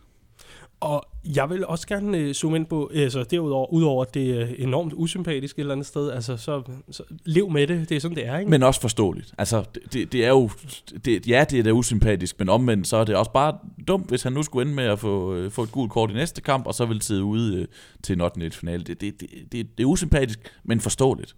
Men, men jeg vil også sige, at jeg har set uh, Twitter spekulere lidt i, at uh, Kevin De Bruyne har gjort det samme for Manchester City, og han har ikke fået nogen straf. Uh, altså det skal jo så være ens for alle. Det er ikke bare fordi man er en stjerne, man så kan slippe, og Carvajal bare er en kedelig bak. Åh, oh, men han er så sød, Kevin. Altså, for, han, han ligner jo stadigvæk en, en meget, meget ung fyr. Der, der er der ingen, der kan gå og straffe Kevin. Nej, det kan være, at Guardiola har nogle, nogle venner i UEFA, der kan, kan sørge for, at man ikke får den slags. Uha, jeg tror, der er en Chelsea-fan eller en Real Madrid-fan, eller, eller, eller tre derude, der, der sidder og tænker UEFA Lona og de store konspirationsteorier, der kommer op igen. du skal endelig ikke nævne det for højt. Det, det florerer altså stadigvæk, skulle jeg helt så sige. Også på de mere seriøse fodboldforumer, der kan man altså en gang imellem møde nogen, der er meget, meget trætte af UEFA og, og Barcelona og Guardiola-tiden. Hvis vi også lige ser nærmere på, øh, på det opgør, så øh, Ronaldo med to mål. Det er jo ikke, det, det lyder helt mærkeligt at sige det her, ikke? Altså, som om man lever i en parallel virkelighed, men det har jo ikke været hans sæson indtil videre, målscoringsmæssigt. Han har virkelig, virkelig været sløj foran kassen. Jamen, det har det jo i Champions League, hvor han er topscorer med otte mål, men i, i La Liga kører det ikke helt for ham. Men, men nej, han scorer med hovedet, øh, med på den måde, vi kender ham fra, fra tidligere, hvor han sætter sig igennem det, som Tottenham fik godt afvist. Og så scorer han i et tomt mål også, og han laver faktisk også en, en flot assist til Benzema, hvor han er lidt uselvisk, og Benzema laver også et par scoringer. Ja, du sagde tidligere kynisk som Real Madrid, det har de jo netop ikke været i, i ligaen på det seneste, men, mm. men de fik gang i målscoring her. Ja, der har jo været rigtig meget, øh, altså muren krone, og der, der har været rigtig meget utilfredshed over Real Madrid, og især Ronaldo i, i den her sæson så har den et, et eller andet, hvad, hvad, hvad hedder det, sådan et lille fritidshjem herovre i, i Champions League, hvor han går og hygger sig med målscoring. Det, det, er jo, det er jo lige så uforklarligt som, som det, vi snakkede om tidligere med Ventura og Insigne. Hvordan kan man forklare, at en mand kan lave 8 mål i fem kampe i Champions League, score i alle kampe i puljen, er i gang med at slå rekorder, som han gør næsten hver sæson, føler man. Og så, og så lave et mål i otte kampe i La Liga. Hvad, hvad er forklaringen i det? Altså, La Liga er en fin liga bevares, men det, men den er jo ikke sådan, at, at alle hold burde kunne stoppe Ronaldo, mens, mens Tottenham og, øh, og, og Dortmund og for den sags skyld Apoel er ude af stand til det. Det giver ingen mening. Det giver, altså, og det er også derfor, at når folk snakker om, at nu er Ronaldo i gang, det er han jo ikke. Altså, han skal jo score i ligaen, før han er i gang, fordi han har hele tiden været i gang i Champions League. Han har faktisk ikke holdt pause i Champions League. Så, så jeg kan ikke give nogen forklaring på det. Altså, det er udover, at det er noget, der har sat sig i hovedet på ham, at, at han ved, det er en La Liga-kamp, og han spiller med La Ligas, La Ligas logo på, øh, på ærmen, når han går til kamp. Jeg, jeg kan simpelthen ikke forklare det. Det kan være, materi- materialmanden han skal finde Champions League-logoet øh, frem, Kom til at give dem den forkerte trøje simpelthen. Det kan godt være, at der så bliver lidt, øh, lidt utilfredshed i divisionsforeningen i det, i det spanske. Men hvis han så tror, at Leganes lige pludselig er altså, det her store Champions League-opgør, mm, hvad ved jeg, det kunne sagtens være. Ja, jamen det kunne da være en idé. Øh, jeg vil også sige, at nogle af de mål, jeg så øh, Real Madrid score, jeg synes også, at Apoel var lidt langt fremme i banen. Altså, flere af dem var sådan lidt omstillingsmål, og hvordan kan Real Madrid lave, lave omstillingsmål mod Apoel? Øh, det, det virker som om Apoel har spillet frisk til, men det, men det gør de fleste hold i La Liga jo også, øh, hvis man måske lige ser bort fra Atletico i, i weekenden. I det andet opgør, der øh, var det altså Dortmund mod Tottenham, og Tottenham har i den grad bevist deres værd her i øh, gruppe H. Jeg er altså fuld af beundring over, at Pochettino, han ovenikøbet købet også lige henter en 2-1 sejr mod Dortmund på udebane i Tyskland. Jeg synes, det er så imponerende, det arbejde, og, og de resultater, han får ud af, af Tottenham, også i det her gruppespil især. Altså, det, det er det også. Vi, vi så dem sidste år, hvor de havde så store problemer med at spille på Wembley, og hvor de ender med at ryge ud af, af puljen øh, efter en mildestalt øh, dårlig indsats. Altså en, det, var, det, var, det, det var ikke særlig imponerende, hvad de viste sidste år. Og nu har de altså vundet den her pulje med Real Madrid og med Dortmund inden sidste runde det, det er virkelig imponerende, og det er virkelig et hold, som, som kan finde ud af at spille europæisk, som kan finde ud af at, det her med at gribe, øh, gribe dagen og tage de resultater, der ligger og venter på dem, når muligheden byder sig. Når, når Real Madrid har en halvdårlig dag, jamen, så tæver de med 3-1. De spiller uafgjort på Banabeo, de slår Dortmund af to omgange. De, de har virkelig fået det optimale ud af hver evig eneste kamp, smadrer på på udebane. Det, øh, det, det bliver... Spørgsmål, jeg ved ikke, hvor langt de kan gå, fordi de har også vist i Premier League, at der er, en, der er, der er et, øh, det er muligt at, at holde dem nede på dagen og stikke dem på dagen, men, øh, men det er virkelig imponerende, og de, det er ikke noget hold, nogen har lyst til at trække, tror jeg. Nej, og, og for eksempel kampen mod Arsenal her i, i seneste Premier League-runde, jamen øh, der var det et helt anderledes Tottenham-mandskab, og så dukker de op mod Dortmund og vinder altså 2-1. Hvad, øh, hvad har du at sige, Morten? Jamen, jeg, jeg tænker også, at uh, Tottenham har været fremragende i Champions League, men man må også sige, at uh, da man så puljen i august, der lignede det mere en skrækpulje, end det har gjort uh, i virkeligheden, fordi de har ramt Dortmund på det tidspunkt, hvor Dortmund har været længst nede uh, meget længe, og de har ramt Real Madrid på det tidspunkt, hvor Real Madrid har været længst nede meget længe. Øh, det kan selvfølgelig også være til dels Tottenhams fortjeneste noget af det, men, men de har altså ramt to store hold i en formnedgang. Øh, Dortmund, der har lukket mindst to ind i de seneste seks kampe, altså deres forsvar er sejler øh, åbenbart. Og øh, Peter Boss, der øh, er altså skiftet fra, øh, fra chancen som Arsenal, øh, undskyld, Arsenal, Ajax-træner selvfølgelig, og så til Dortmund. Han, han var ude at sige, han var i hvert fald ude at udtale her for en uge eller to siden, var han ude at sige, altså jeg, jeg forstår ikke, hvad det er for nogle mål, det er som om, vi bare er uheldige. Altså de situationer, hvor de indkasserer mål, kan man tale om øh, ren og skær uheld over så lang en periode for Dortmund, eller hvor er det, du synes, de, øh, de, de skal stramme sig an? Ja, det kan man ikke. Det, det, det, det synes jeg overhovedet ikke, man kan. Ja, ja, der er et citat, der har sat sig i mig, når det gælder Peter Bosch. Øh, jeg var til Europa League i sommer, hvor, øh, hvor øh, hans Ajax-hold altså, tabte til Manchester United i finalen i Stockholm, og hvor øh, Mourinho var, var højt på strå på, øh, på, på pressekonferencen efter kampen, som kun Mourinho kan være. Øh, Peter Bosch havde inden kampen talt om det her med, hvordan, og gjorde det også efter kampen, hvordan United spillede, og de var, øh, de var ikke ordentligt fodbold, og de burde spille bedre end med alle de penge, de havde til rådighed, og hans Ajax også spillede på den rigtige måde. Hvor, øh, hvor Mourinho rosende og nærmest sådan lidt romantisk taler efter kampen om sig selv som en pragmatist, øh, og pragmatisterne mod poeterne, som han sagde. Øh, og poeterne, det var dem, som, som aldrig mente, de kunne tabe en fodboldkamp. Selv hvis de tabte fodboldkampen, så havde de vundet alligevel på grund af måden, de spillede på. Og øh, pragmatisterne, det var, det var, det var tværtimod de rigtige. Altså, øh, det var dem med, med, med, med fødderne nede i mudderet, som, som kæmpede de op resultaterne ud af en kamp, og det mente han altså, at hans United-hold kørte til. Men han havde en pointe i forhold til Peter Boss, synes jeg, som, som, som er lidt en poet, som, som mener, at fodbold skal bestilles, spilles på en bestemt måde, øh, og som taler meget om det, men som, som altså ikke formår at, at, at sætte et forsvar op. Det har han ikke, det har han ikke gjort i Dortmund. Øh, og det er den her med, at han jeg synes, de, de, havde, de, de har spillet naivt i nogle kampe. De har gået alt for langt frem mod Real Madrid, for eksempel. Hvorfor, hvorfor presser man højt mod Real Madrid og efterlader et bagrum til Gareth Bale og til Cristiano Ronaldo, som de kan løbe i dybden i? Det var dumt. Øh, mod, Dortmund, øh, mod, mod Tottenham formår de heller ikke at, at lukke ordentligt af. Og så, så, så udnytter de her spillere, det er bare Harry Kane, Son for eksempel, som, som scorer målene i, på, på Vestfalen. Øh, undskyld, Signal i Duna Park, men det er sjovt at kalde dem Vestfalen. Lad os bare sige West, øh, Vestfalen. Ja, Øh, og og, og det, det gør bare, at han er under pres i øjeblikket, og altså samtidig kombineret med, at de har en træner, som, som måske ikke går så meget op i forsvar, som han burde, og som, øh, som i hvert fald ikke kan finde ud af at organisere sit hold defensivt, jamen så har de heller ikke så gode for spillere, som de har for eksempel i den anden ende af banen.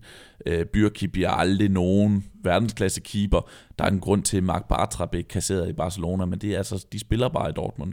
Øh, og øh, jamen, så ender de med at ryge ud. Det er det, der er årsagen til, at de ryger ud. Men det virkede fint nok i sidste sæson med de samme forsvarsspillere og målmænd.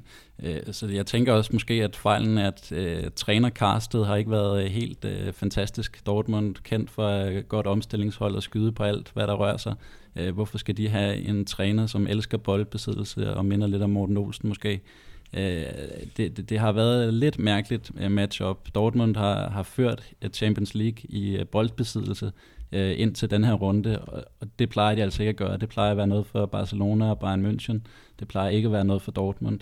Øh, nu havde de så ikke så meget øh, bolden her mod Tottenham. Måske prøver de at gå lidt tilbage til tidligere dyder, og det hjalp så heller ikke, selvom jeg synes også, at Bjørki, øh, der han, han havde altså en superredning også, hvad vi lige så i højdepunkterne, men han laver også indimellem nogle, nogle mærkelige øh, afleveringer ude i banen, og, og nogle, noget, hvor han blunder fuldstændig, men, men han har også sine momenter. Øh, Ja. Jeg øh, vil egentlig gerne lave den her øh, op, øh, opdatering, den her oversigt over, over gruppe men øh, egentlig også øh, sende en, øh, en klar, øh, klar opfordring til, øh, til, til øh, vores ven Peter Boss. Det er, kammerat, få, få, få, få nu bragt noget spænding ind i gruppen. Det er da ærgerligt, at den allerede er afgjort, altså så, så lang tid øh, før. Det synes jeg var en skam. Det var en af de grupper, der sagtens kunne have været altså, højintens, og hvor altså, du, du kørte flere skærme på selve aftenen, og havde instant highlights kørende det ene sted og det andet sted, og hvor der virkelig var gang i matchcentralen hjemme i stuen, i stedet for så bliver det en tur i Europa League. Nej, det er jo ikke engang afgjort. Det er jo, det er jo spændingen i sidste runde, hvem der skal have Europa League. Det er det nemlig, for situationen i gruppe H er den, at Tottenham ligger nummer 1 med 13 point, har vundet gruppen, er videre. Real Madrid, de er også videre, det er de på andenpladsen med 10 point, mens Dortmund og Apoel, de altså ligger henholdsvis 3 og 4 med begge to med 2 point, og det er altså sidste runde, der afgør, hvem der får lov til at komme ind i den spændende Europa League-turnering. Altså, det er nok mere spændende for Apoel, end det er for Dortmund, men øh, så kan det måske være, at de skal gå efter Europa League-trofæet. Bør de det? Ja, gør det. det. Det bør de gøre, fordi det kunne være sjovt at, det kunne være sjovt at se Peter Boss tage, tage endnu et rit mod øh, Europa League, men øh, det er nok ikke helt nok i Dortmund.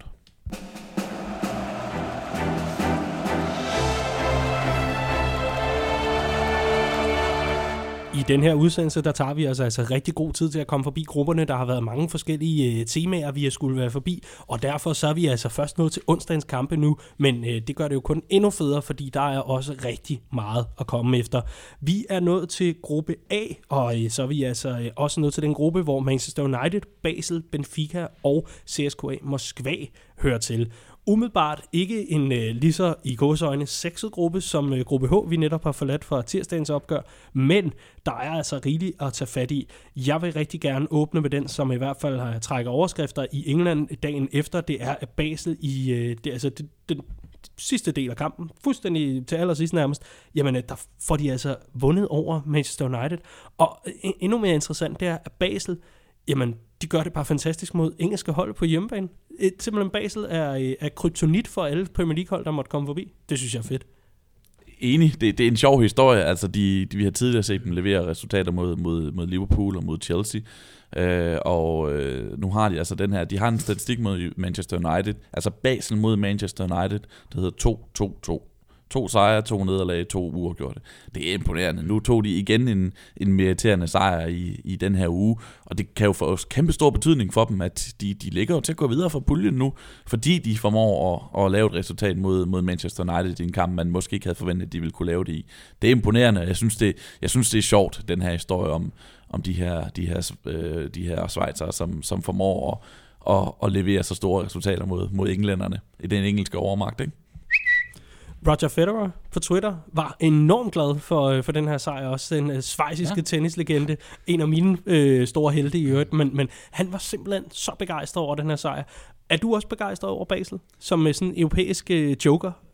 Altså, jeg synes måske, det er lidt kedeligt hold, men uh, de, deres uh, stadion og tilskuere nævnes igen og igen som nogle af de fede steder, man skal tage hen, hvis man har været alle de, de kendte steder. Så Øh, de, de er da et frisk pust, og øh, nu nævnte de den statistik mod de engelske hold. Der var en anden statistik mod engelske hold, der hed, øh, at englænder havde været 14 gange i Basel, og de havde aldrig holdt målet rent øh, i Europa. Øh, det er altså også noget af en statistik at have for Basel, øh, så jeg forstår godt, at Federer er glad. Han er sikker på mål til Schweiz.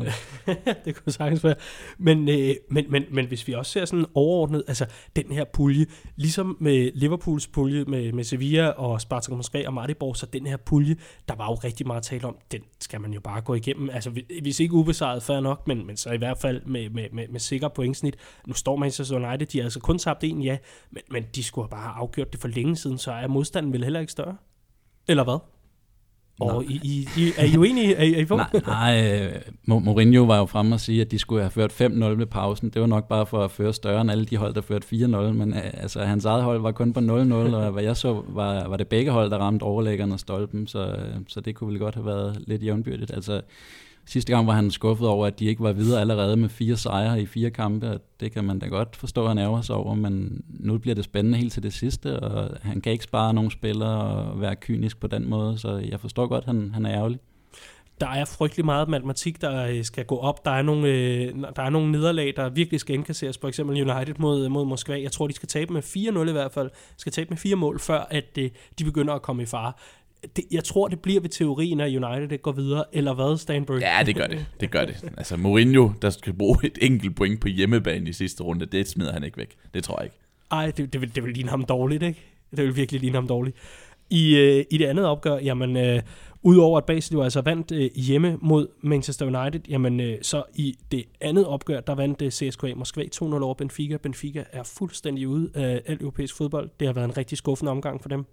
Ja, det har det. Og det er, sådan, det er jo vilkårene. De gik, altså, de gik videre øh, sidste år, de gik også videre for i år, men det er jo vilkårene for et hold som, som Benfica, som i den grad lever af at, øh, at købe spillere billigt, øh, udvikle dem til superstjerner og så sælge dem videre. I sommer sælger de altså øh, Ederson til Manchester City, de sælger Victor Lindeløf til Manchester United, øh, de sælger Semedo til, til Barcelona, de sælger også en, en dygtig angriber som Kostas Mitroglou til Marseille, så de har jo mistet så mange spillere, den, øh, og de har ikke rigtig fået nogle dyre profilerede navne ind som erstatning, altså deres næststørste indkøb i, i sommer var, var målmanden Mille Svillard, som vi har set øh, dumme sig et par gange i, i Champions League, øh, den her unge teenage keeper, som jo ikke engang var med i, i den her uge, fordi han var... Øh, fordi han var syg, og øh, Julio Cesar var også skadet, så de var helt nede på deres tredje valg som, i mål. Så de, de har ikke haft nogen nem sæson, og jeg tror lidt, det er vilkårene. Jeg tror ikke, vi skal...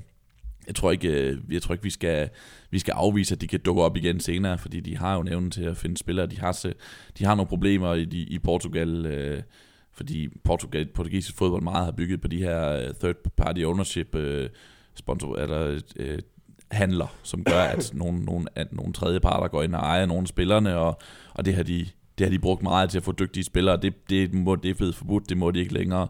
Det kan godt give dem nogle problemer, men jeg tror nok, de skal dukke tilbage på, det går op på et tidspunkt. Det her var, var virkelig en, en mellemsæson for dem efter den store profilafgang i sommer.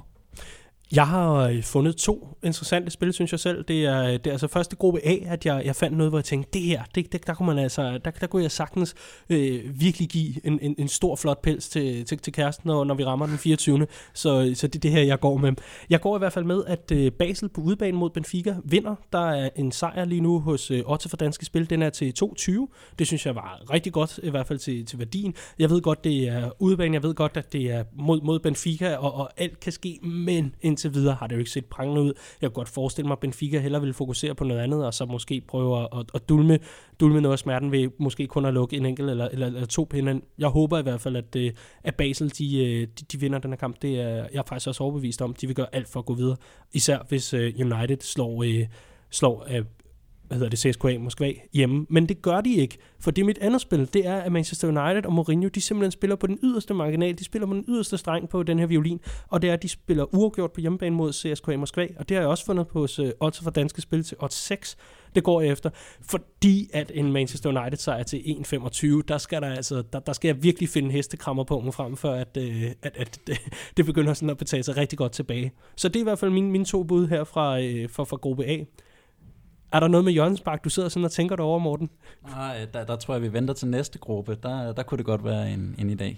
Vi venter til næste gruppe, ja. Må jeg lige nævne den sidste pointe med den her kamp, øh, med den her pulje, det var, at øh, Akin Fayev, CSKA målmanden, holder clean sheet for første gang i 11 år i Champions League. 44 kampe skulle der gå, øh, inden, han, øh, inden han holder for et clean sheet. Det, øh, det kan vi godt rose ham for. Han var et... Øh, han var et navn, der for, hvis vi går 10 år tilbage, så blev han tit nævnt som en, en kandidat til, til større klubber i, i større ligaer, for eksempel Manchester United. Øh, så havde, havde han en formnedgang, der gjorde, at han aldrig blev helt så god, som man havde håbet på, men, øh, men i, han fik altså sin stolte stund i den her uge og fik endelig det clean sheet igen. Var det ikke mod Arsenal i, i 2006? Korrekt, ja. Arsenal. Og, øh, og var, var det så i den sæson, der er 05-06, eller var det november 6, så det er 6-7? Sæsonen efter øh, sæsonen efter 6-7, Arsenal. ja, der ryger de ud. Ja, ja. Igen. Så, øh, fordi, jeg skulle lige til at sige, fordi 5-6, altså sæsonen, hvor Arsenal altså var i finalen mod Barcelona i 2006, så I øvrigt det klip fra, øh, fra BT Sports øh, i England, med, øh, hvor, hvor, øh, hvor Steven Gerrard bliver spurgt om, øh, og hele panelet af de her gamle engelske koryfæer, gamle og gamle, men i hvert fald de her pensionerede koryfæer, hvor de bliver spurgt om, hvem var det nu, der vandt, øh, eller hvem var det nu, der var i finalen i, i 2006? Ja, det så jeg godt. Ja, ja. det var sjovt. Det altså, var, det var pudsigt. Og det var det, var det helt forrygende ved, ved, ved, det her, det er jo ikke, at, at øh, jeg tror, det er Lenninger, der, der, der sidder og quizzer de her store stjerner. Det forrygende var, at, altså, at Steven Gerrard var, altså det kan jeg ikke huske, jeg tror stadig, jeg var fuld fra 05. det er, den mand har altså klasse stadigvæk. Det er, det er helt forrygende. Gør det også godt med Liverpools ungdomshold i uh, Youth League? Det ved du bedre, end jeg gør. Det gør jeg i hvert fald. Jeg. Der, er, der er rigtig mange Men lad os da håbe, at han bliver en god træner. Det vil jeg godt kunne lide. Steven Gerrard er, jeg har ikke noget tilhørsforhold til Liverpool, men han er en af mine absolutte favoritspillere. Ja, altså, og det, det, lyder, det lyder som, øh, som altså, ramaskrig i Liverpool-miljøet i Danmark, men jeg kunne altså også godt tænke mig, at der var en United-mand, der, der også kom frem. Altså sådan, så vi fik de her øh, gamle spillere op, op gennem systemerne og op, op at blive cheftræner, i stedet for at hente alt muligt Gary andet. Hvad? Gary Neville. Ja, han, han har gjort det jo rigtig godt i Valencia. han, han har jo sagt, at hans trænerkarriere er slut. Uh, Brian Giggs er også et emne, men han virker som en, der kun vil starte i Premier League med, med et cheftrænerjob der. Det er jo, det er jo problemet med de her de her store navne, som man lidt forventer, at de skal gå ind og få, øh, at de skal blive træner på et tidspunkt, fordi de har, de har den, den historiske vægt bag ved sig. Det er, at de måske ikke virker til at være villige til at gå, gå ned i rækkerne og starte på, på laveste niveau øh, Ryan Giggs er blevet sat i forbindelse med x antal Premier League job, men altså har ikke fået noget af dem. Og hvorfor skulle, hvorfor skulle, nu kan jeg se, at han også bliver nævnt i forbindelse med West Bromwich, men hvorfor skulle en Premier League klub satse på Ryan Giggs, som, som, som ikke har, har, har nogen trænererfaring i modsætning til, at man kan hente stort set alle? Det, det er et stort spørgsmål. Så er der for eksempel mere idé i Nicky Butt, som gør det rigtig godt i, øh, i ungdomsrækkerne i Manchester United. Ikke som spiller, skulle, skal lige sige, han er efterhånden en, en lidt aldrende her i forhold til professionel fodbold. Der er også øh, Gattuso, han er jo øh, han er også ungdomstræner nu. Der er rigtig mange af de her navne. Zidane har jo vundet Champions League to gange nu. Altså, der, der er trods alt nogle, nogle gamle KF'er, der, der godt kunne begynde at overveje trænervejen. Vi, vi har også øh, vores egen Peter Schmeichel, jo, der i øh, Spillerforeningens blad øh, kom ud for nylig og sagde, at øh, nu havde han gået og overvejet det i 10 år, og nu vil han være manager. Så øh, nu er der gået et par måneder siden, han sagde det. Øh, det, det er spændende, hvor, hvor det er, han, han ender. Er det Gladsaxe Hero, eller er det videre eller hvor, hvor ender han? Han vil nok også gerne have nogle større ambitioner. Det, det, jeg synes, det er noget, han, det er nogle drømme, han lufter med nogle års mellemrum, det her. Det kommer aldrig til at ske. Det gør det ikke? Det tror jeg simpelthen ikke. Nej, okay. Så er der jo altid et ambassadørjob. Øh, det, det gør han jo glimrende, faktisk. Ja, Michael. Ja, for ja. United. Jo, jo, bestemt. Dem taler han derop uh, sommetider og sagde, at Lindeløf var sæsonens indkøb. Uh, den, den har han ikke helt ramt endnu. Ja, det, det, det, det hører en masse historie med til det. En af grunden til, at han sagde det, var, at han var så glad for, at Mourinho som den første spiller købte en forsvarsspiller, i stedet for at gå all in på øh, øh, Griezmann for eksempel. Så det første, han gjorde, det var at få fat i en midterforsvar, for ligesom at sige, okay, hvor er det, det her hold har brug for noget forstærkning. Så kan man så sige, om det lige har, vigt, øh, lige har virket i tilfælde Lindeløf, men det var blandt andet eksemplet, han godt kunne lide det her med, at man ligesom kiggede på forsvaret først. Og så er jeg, altså som ambassadør, gør det rigtig godt. Hvem har Liverpool som ambassadør? Michael Owen. Hvor har Michael Owen spillet, inden han satte støvlerne i Manchester United? Hvad gør Michael Owen, efter han er udnævnt som ambassadør? Han siger tak til Karim Benzema for at sørge for at blive i Real Madrid, eller skifte til Real Madrid, sådan så Owen selv kunne komme til Manchester United. Sådan er der så meget, når man ikke ved, hvad, hvad fanden det er for et job, man har. Han er i hvert fald udstødt. Det, det kan være, at Zlatan bliver uh, United-ambassadør en dag jo. Det kunne, det kunne sagtens være, eller måske bare Zlatan ambassadør. Eller, eller manager. Lad, lad mig høre, der har været så meget om i medierne om, at nu Zlatan tilbage. Kommer vi nogensinde til at se den gode gamle Zlatan? Eller er det forbi? Det, det ser jo ikke, det, der er ikke meget spral i den løve, som man jeg omtaler synes, det ser lidt uh, tungt ud, men uh, man skal jo ikke afskrive ham. Uh, altså, han får svært ved at skubbe Lukaku af, måske er der plads til begge to. Skal de spille med to i fronten? Ja, det, det, det. der er ikke lige plads til ham fra start lige nu, synes jeg. Uh, nej. Altså, jeg så, jeg så hans comeback mod Newcastle, og hans første rigtige aktion var et, øh, var et liggende saksespark øh, mod, mod, på bagerste stolpe, hvor, han, hvor man ikke kunne se, at man lige har haft ødelagt ned. Jeg, jeg tror nok, han skal, han skal byde ind. Jeg tror ikke, han bliver starter i Manchester United, men jeg tror nok, han skal byde ind med, med noget af den kvalitet, vi har set, set det fra ham de seneste 15 år. Det, det tror og håber jeg. En rekord? Vil du nævne den? Ja, ja, jeg vil nævne en rekord med Zlatan. Ja. Øh, jeg så nemlig, at han blev den første, der havde spillet i syv forskellige klubber, spillet Champions League for syv klubber, øh, hvor han slog, slog øh, Anelka, og hvem var den sidste? Det var Saviola, der havde, havde seks klubber. Åh, oh, Saviola, mand. Ja, så store legender, han slår der. Det er, det er også en fed rekord. Vi, øh, vi skal faktisk videre til rekordernes gruppe. Det skal vi lige efter en oversigt. Manchester United mangler altså bare et enkelt point. Det er det, de i øvrigt får mod øh, CSKA Moskva i 6. runde, hvor de altså møder dem på. Øh, de ligger på førstepladsen med 12 point, Basel på andenpladsen med 9 point, CSKA Moskva på tredjepladsen med 9 point, og Benfica på fjerde og sidste pladsen ud af al europæisk fodbold med 0 point. Vi er nået til gruppe B, hvor Paris Saint-Germain, Bayern München, Celtic og Anderlecht, de altså er at finde. Og endnu en gang, der fik øh, Paris Saint-Germain altså øh, stor fornøjelse af, at øh, der mødte øh, 11 træningskejler op, som de kunne ligge og hygge sig med. 7-1 sejr på hjemmebane. Det her, det er jo et af de mest giftige offensive hold, jeg har set i altså umindelig tid. Hold nu op, hvor de vilde. Altså, jeg, jeg glæder mig hver gang til at se øh, kampreferatet for, øh, for PSG. Altså, det er, det, det er virkelig forrygende. Øh, de står i kø hver gang til at sparke den ind, og de laver langskud udefra, og de, de laver alle typer mål, og de vinder stort hver gang. Men jeg kan ikke lide det. Det, det er for mange penge, de har brugt på det. Men, øh, men det ser fandme godt ud. Det svinger for dem. De fik jo et ordentligt chok. De kom øh, bagud efter 56 sekunder. Det hurtigste Champions League-mål, som Celtic nogensinde har scoret i, øh, i turneringen. Selvfølgelig, det giver sig selv. Men, men, øh, men kommer altså bagud. Ser heller ikke helt godt ud i situationen. Det, det er ikke noget sådan, altså det er jo ikke et pragtmål overhovedet. Langskud for feltet, og som keeper bør tage. Og så derefter, så kickstarter de jo altså den helt store nedslagning. Og øh, så er det interessante jo, det er, hvordan man ser verden, om glasset er halvt fyldt, eller, eller, eller halvt tom, om man vil. Men det er jo, at øh, Celtic jo er det første hold i gruppespillet, der har scoret mod Paris Saint-Germain. Den kan Brendan Rodgers tage med sig. Ja, og øh, ja, så kan han så ikke tage så meget mere med sig. Det bliver endnu en, det bliver endnu en, endnu en Champions League-turnering med, med alt for store nederlag til, til Celtic. Øh, man kan også tage med sig, at øh, ja, som sagt, det var det første mål, det scorede i går. Det blev scoret af Moussa Dembélé. Øh, der er blevet scoret 25 mål i PSG's kampe i Champions League i den her sæson. Et af dem er scoret af en spiller fra PSG's egen ungdomsafdeling, og det er det ene mål, der er scoret imod dem. Det, det er da lidt pudsigt. Og det siger det bryder, det, jeg har det lidt på samme måde, som Morten har det. Jeg synes, øh, jeg synes PSG er et vanvittigt kedeligt fodboldhold. Altså, de, er, de, de 90 minutter på banen er rigtig sjove. Derudover, så synes jeg ikke, at der er nogen historiefortælling i dem. Der er ikke nogen, der er ikke nogen, øh, altså der er ikke noget, man sådan kan, kan lade sig imponere af. Altså, de, at de har brugt så mange penge og er så gode. Jamen, selvfølgelig er de så gode, når de har brugt de penge der. Øh, så jeg er ikke sådan jeg synes ikke, jeg, jeg synes ikke, der er noget inspirerende i, i PSG's tilgang til, øh, til, til, til fodboldsporten. Der kan, man, der kan godt være, at de spiller på banen, og de profiler, de har, men jeg synes ikke, der er noget, der er ikke noget, man ligesom kan lade sig inspirere af, sådan rejsen mod toppen af og, og, og stræbe efter et mål. Øh, ja, selvfølgelig kan man stræbe efter det mål, hvis man bruger 3 milliarder på to spillere, ikke? Så, men, men det er sjovt at se. Det er sjovt at se med højdepunkterne, og det, og det er vildt at se. Altså, vi kan også nævne, jeg synes, øh, Mbappé, ham har været, ham har været snakket meget om, han, øh, han scorede igen, endda kun en enkelt gang, men det betyder, det var hans 9. Champions League-mål.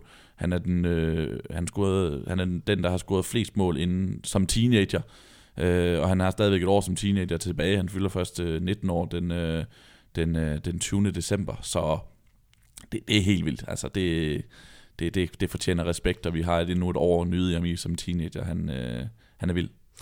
Han bliver Henri god. Det siger jeg bare allerede nu. Altså, det, det er helt vildt. Altså, måden han bevæger sig på, teknikken, mobiliteten, overblikket, altså, og så kynismen foran kassen. Han er sindssygt god. Kylian Mbappé, og allerede sådan en favorit. Altså, jeg har allerede lyst til at erhverve mig et Panini-kort med ham, inden øh, VM er gået i gang. Ikke? Altså, det er virkelig det, det, er virkelig det, det, det kunne jeg også være fristet til, men øh, det kan jo være, at PSG køber nogen til, til 2 milliarder inden, inden, og så ryger han ud igen. Øh, oh, ja. Så øh, ja, men lad os endelig få ham til, til engelsk fodbold. Det gør ikke mig noget. Han er, sådan lidt, et, han er lidt beviset på paradox, mit paradoks med PSG, fordi jeg kan godt finde på, og jeg synes, det er så, det er så, så kedeligt, at et hold som PSG bare kan købe øh, deres største konkurrent i, øh, i Frankrigs næstbedste spiller. Så nemt, ligesom bare at sige, vi vil godt lige have ham derover, og så får de ham, og de har råd til at betale det, han koster. Jeg synes, det er så kedelig en tilgang til fodboldsporten. Men jeg kan sagtens finde på at tænde en, øh, for en PSG-kamp alene, fordi han spiller, alene for at se, jamen, hvad byder han op med i dag. Altså, jeg synes jo, hans, øh, hans øh, rull, øh, rull med fodsålen mod, mod Bayern München er en af de fedeste detaljer i Champions League i den her sæson, da de udraderer dem på hjemmebane. Så øh, det, altså, jeg vil meget gerne se meget mere til ham. Jeg vil bare ønske det ikke var, at sporten ikke var på den måde, den er, så han, han kommer til PSG, fordi det er det eneste, der er råd til at betale for ham. Og det værste er, at der er ingen af jer, der kan gøre noget ved det. Det, det fortsætter kun herfra. Med mindre, at øh, tv-rettighederne altså ikke bliver så meget værd, og der kommer nogle strammere regler i forhold til regulativ, altså regulering og så videre, øh, hvor mange penge der må bruges, og hvor mange penge der må komme fra det ene eller fra det andet. Jeg vil også lige nævne en anden rekord, som øh, du, du er sikkert allerede klar med den, Morten. Du er du, du mister re- rekordmand her. Nej, kom du bare med den. Nå, men det er, at øh, PSG nu, de øh, altså, har slået rekorden for øh, flest scorede mål i gruppespillet i Champions Leagues historie. Det har de, øh, altså den gamle var på 21 mål, de er oppe på 24 nu, og har en kamp tilbage. Ikke? Det er så mod Bayern München, ja ja, men altså har allerede slået rekorden med tre mål. Det siger bare lidt om, hvad det er for nogle her, de er oppe foran. Ja, det, det er virkelig imponerende. Øhm, jeg vil så også sige, når man ser højdepunkterne, så ligner det jo, at det bare vælter ind med mål, og det gør det også. Men, men Celtic har så deres øh, første redning i kampen i, i går ved stillingen 4-1. Øh, altså, så det er også fordi PSG bare er kliniske i afslutningerne. De, de scorer altså på de chancer, de har, men man ser ikke, øh, der, der er ikke nogen brændte chancer. Målmanden har ikke en redning, før det står 4-1 i går. I den anden kamp, der øh, tog Bayern München altså på besøg, og de besøgte Anderlecht og fik en 2-1 sejr med. Og dermed så ser det altså rigtig øh, fint ud for de øh, sydtyske mastodonter, efter øh, Jupp Heynckes altså er vendt tilbage i trænersædet, efter den her knap så øh, succesfulde og populære øh, Carlo Ancelotti og hans tid i Bayern München, den altså var rendet ud. Hvad er det helt præcis, hvis vi lige skal have en profil på Jupp Heynckes? Hvad er det, han kan? Han er jo vinder i hvert fald. Altså han, øh, han øh, jeg, jeg tror lidt, det er noget af det, der gør en forskel, det er, at, at efter det var blevet sådan, det var blevet så rodet med Ancelotti, og der var for mange spillere der i truppen, der ikke brød sig om ham, så kommer der en mand ind, det, hans seneste aktion i, i Bayern München var at vinde øh, Champions League-finalen over Dortmund, ikke? Så, og sikre sig The Treble i 2013 øh, med mange af de samme spillere jo, så han kommer i hvert fald med, med, med respekt og med, med, med, med en fortid i klubben, som gør, at han, kan, at han kan gå langt. Jeg synes jo stadig ikke bare en München er et hold, hvor man sådan tænker, at de er vildt imponerende. Øh, det er også sådan lidt, altså 2-1 ud over Anderlecht er ikke nogen kæmpe sejr, de var, der stod endda 1-1 på, på undervejs. Så jeg synes jo stadig ikke, de er imponerende, men de begynder, og de har vundet fire ud af fem kampe i den her pulje, øh, og de får de der ligesom resultater, der, skal, der, der er brug for i en periode, hvor, hvor spillet måske ikke er der, hvor man forventer af Bayern München. Så det, det, det det, det er ikke fantastisk godt, men når, netop når det ikke er fantastisk godt, så, så får han nogle rigtig, rigtig fine resultater ud af det her hold. Noget, som Tyskland har, som øh, England ikke har for eksempel, det er jo den her meget, meget berømte vinterpause. Ikke? Øhm, tror du, at Bayern Münchens sportslige øh, setup, eller i hvert fald sportslige ledelse, bruger den tid på at se nærmere på projekt Heinkes, som jo må sige at være midlertidigt, det er i hvert fald for, for Bayern München, også for ham selv. Han øh, har selv sagt, at altså, han, han kunne ikke forestille sig, at, at det, var, det var indtil han øh, nærmest lå på hospice, at han, han lå og styrede taktikbrættet. Men hvad skal man gøre fremadrettet? Altså lige nu er det jo en, en, en prop i båden, kan man sige. Men, men hvad, skal, hvad skal de gøre fremadrettet? Hvilken, hvilken type træner skal de hente ind for at fastholde det her, hvad kan man sige, øh, øh i hvert fald den, det her ejerskab over sportslig succes i tysk fodbold? Jamen, sidst, sidst jeg var herinde, så, så øh, det var jo det var lige i forbindelse med, at øh, lige før Ancelotti blev fyret, der snakkede vi om det her med, at han er, en, han er sådan en man-management-type, som går ind og får sørger for, at, øh, at øh, truppen har det godt, og alle er glade, og, øh, og, så, øh, og så, så må de egentlig lidt spille, som de har lyst til. Det bør de nok kunne finde ud af, ikke? Mm. Øhm, det, det tror jeg ikke, det er det, Bayern München har, har brug for. De har brug for en, en, en, stil, en træner mere i, i stil med Guardiola, en som går ind og har meget fokus på selve spillet, en som har fokus på det taktiske, øh, detaljerne, og vil udvikle sine spillere og vil udvikle holdet. Der har været meget snak om Nagelsmann fra Hoffenheim, det kunne være sjovt at se ham tage skridtet op. Han, er i hvert fald, øh, han har i hvert fald ambitionerne til at træne Bayern München. Jeg tror, det er det, de har brug for, en, en træner, hvis, hvis, hvis ambitioner på holdet og på spillets vegne øh, har de samme ambitioner, som, som Bayern München har i forhold til, til at dominere, overtage verdensherredømmen, som, som vi har gjort så mange gange før. Ja, i gruppe B er det altså Paris Saint-Germain og Bayern München, der er videre. PSG med på ganske imponerende vis med, øh, med 15 point efter fem kampe, 24-1 i målscore. Det siger bare lidt om, øh, hvor, hvor, hvor, hvor rart de har haft det i gruppe B. Bayern München på andenpladsen med 12 point, mens Celtic ligger på tredjepladsen med 3 point, og Anderlecht ligger altså fjerde og sidst med 0 point. Det skal lige siges, der er en lille finale i sidste runde mellem Celtic og Anderlecht. Celtic skal bare bruge et enkelt point for at være 100% sikker på at gå videre, mens Anderlecht de altså virkelig skal have en rigtig god dag i, på kontoret og i Celtics felt, for at øh, gøre sig forhåbninger om at gå videre. Der er i hvert fald en, en hel del mål, der skal indkasseres. Så jeg vil våge den påstand, at øh, Celtic godt kan begynde at øh, se frem til noget Europa League i foråret, medmindre alt virkelig går galt. Vi rykker videre til gruppe C, hvor vi har Chelsea, Roma, Atletico Madrid og Karabakh. Der var øh, ikke så meget slinger i valsen. Celtic var, øh, undskyld, Celtic, det kommer vi lige fra.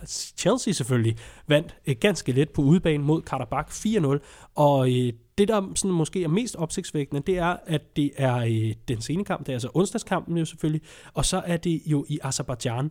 Der er forholdsvis meget tidsforskel, der er fire timers tidsforskel, og det tager alligevel noget tid at flyve den her, den her tur, men de skal altså lige stå klar lørdag kl. 18.30 dansk tid mod Liverpool i Premier League puha, det, det, må, altså, det, det, var jo ikke, det var ikke de dårlige, de havde taget med, vel? Det var ikke, fordi de satte 42 legespillere på, på, på et, et, et fly, og så ellers bare tog afsted til Azerbaijan. Er det et problem for de nationale ligaer, for eksempel? At, at, at der ikke bliver taget mere hensyn? Det synes jeg faktisk ikke. Det synes du det, Nej, det synes jeg faktisk ikke. Altså, jeg synes... Øh, sådan er vilkårene. Altså, de har så store trupper, og de har så professionelle setups, både hvad angår øh, diætister og fysioterapeuter og hvad ved jeg. At, altså, det skal jo ikke være nogen badeferie at være professionel fodboldspiller og, og drive en professionel fodboldklub. De, de, øh, jeg, jeg ved godt, det er nogle af deres yndlingsemner, og, øh, og, og brokse over træneren, det er de her europæiske kampe, og, øh, og det er da givetvis, det ville da være nemmere, hvis, hvis alle kampe blev spillet på Stamford Bridge for Chelsea, men sådan er vilkårene, altså man må ud og rejse, og man må få det til at fungere. Jeg kan, jeg kan ikke... Øh, jeg kan ikke se, at det skulle være, øh, det skulle være nogen, nogen, noget, der ødelægger sporten på nogen måde. Bum. Så behøver vi ikke diskutere det mere. Der er, det er ikke nogen badeferie, vel? Kan I tage, de får også rigeligt øh, betalt, så, så må ikke de, de klare turen. At jeg tror også, at jeg tror ikke, de sidder på economy class. Lad, lad mig sige det sådan. Jeg, jeg tror, de sidder i en ganske, ganske fin øh, flyver og flyver frem og tilbage. Det andet opgør, lad os bare rykke videre, fordi der er jo ikke noget øh, odiøst eller, eller særlig spændende i, at, øh, at Chelsea vinder så stort på udebane mod Karabakh, der har været øh, prygelknappe i den her gruppe. Det, jeg synes var mere interessant, det var Atletico Madrids sejr over Roma 2-0. Ja, øh, målfest for Atletico. Øh, første gang i et par måneder, de laver så mange mål. øh, og hvis, hvis man så kampen, altså Fernando Torres startede inden for første gang øh, længe, og han var virkelig langsom og virkelig uskarp, og det samme var Griezmann egentlig i en team. Øh, så laver han så det der flyvende flugter saksespark, som som så godt ud, øh, men også tæt under mål, men, men han havde virkelig også haft mange dårlige afslutninger. Nu snakkede vi PSG, der, der scorer på deres chancer. Altså Chris Mann, han, kunne, han lignede en spiller, der kunne have spillet øh, til, til sommer uden at score. Det var afslutninger fuldstændig uden selvtillid, og Tortes, han kom ikke til afslutningerne, fordi han var for langsom. Øh, så at de scorede to mål lige pludselig, det, det kom lidt ud af det, det blå. Griezmann havde jo ikke scoret i ni kampe, øh, så vidt jeg er orienteret, inden den her kamp. Altså han har virkelig haft svært med målscoring, som du selv siger. Jeg læste, nu skal jeg da passe på, at det ikke bliver ved med at sætte sig på halsen der. Jeg læste, at øh, Simeone blev øh, spurgt i forhold til Griezmanns mål, og der så havde stået en tolk ved siden af, øh, hvor han ligesom blev spurgt, hvor vigtigt var det for dig, noget i den dur. Sådan en klassisk øh, efterkampen spørgsmål, ikke? Hvor vigtigt var det for dig, at Griezmann fik scoret, eller hvordan er det rart, at det endelig er sket? Hvorefter han bare lavede det her dybe, øh, sådan virkelig hjertevarme suk, sådan, og så, så øh, tolken ved siden af stod, for ligesom at forklare, for ligesom at forklare at øh, det her det betyder altså noget for, øh, for vores ven Simeone, at øh, Atletico Madrid endelig får øh, Griezmann i omdrejninger igen. Griezmann er vel øh, den, et godt bud på den næste øh, plus 2 milliarder kroner spiller, der er skudt en tur til Paris, eller hvad? Ja, han, øh, det, er, hvert, det forlyder i hvert fald, at han skal et eller andet sted hen til sommer. Det, der, rygterne er mange, der er Manchester United, som alt, som har været der i flere sæsoner med Griezmann. Så er der Barcelona, som også bliver nævnt. Han, han øh, forsvinder nok øh, han forsvinder nok inden længe, det, det tror jeg godt, man kan forvente. Men hvis vi kigger på den her sæson, så var det, så var det rigtig vigtigt for Atletico, han, at han kommer i gang. Altså hans, hans måltørke er jo, er jo faldet sammen med, at de ikke har nogen angriber, fordi de venter på, at Diego Costa bliver spilberettet til januar. Og det er jo uheldigt, at øh, holdets absolute verdensklasse spiller ikke laver de ting, man ligesom kan forvente af ham. Det, det, det, er, jo, det er jo skidt for et hold som Atletico, som ja, er en kæmpe klub, men som, øh, som trods alt ikke har den samme trup og den samme bredde som, øh, som nogle af de andre konkurrenter i, i Champions League. Så man kan ikke bare give Griezmann en kamp på bænken. Så er det et problem, at den ene spiller, man, man burde kunne, kunne have tillid til at levere hver gang, ikke har gjort det. Øh, det. Det har været et problem for dem. Lad os se, om det så kommer i gang nu. Det interessante i den her gruppe, gruppe C, det er jo, at øh, Chelsea de, øh, har sikret sig videre avancement. De øh, har ganske vist ikke endnu vundet gruppen. Øh, og de har også en svær opgave. nu skal jeg passe på med den stemme der. De har også en svær opgave øh, mod Atletico Madrid i sidste runde. Roma skal møde Karabakh. De kan stadig nå forbi op på førstepladsen. Atletico Madrid skal jo bede om et mindre julemirakel, før de øh, kan komme videre i turneringen. Ja, ja der, der er intet, der tyder på, at Atletico skal, skal videre. De, de vågnede for sent op. Øhm, og Roma øh, dummer sig ikke hjemme mod Karabakh, selvom Karabakh jo, jo har hentet et par point mod Atletico, så er der intet, der tyder på, at, at Roma skulle dumme sig. Øh, det, det kører for rygende for dem i Serie A. Nu fik de et lille knæk i går, men, men ellers så, så er det for sent for Atletico, og specielt fordi Chelsea også har noget at spille for, hvis de, hvis de gerne vil have førstepladsen. Så en ganske hurtig oversigt er, at Chelsea fører gruppen med 10 point, Roma på andenpladsen med 8 point, Atletico Madrid på tredjepladsen med 6 point, mens Karabakh de er så må, øh, nøjes med at blive i Azerbaijan, der er ikke mere europæisk fodbold til dem.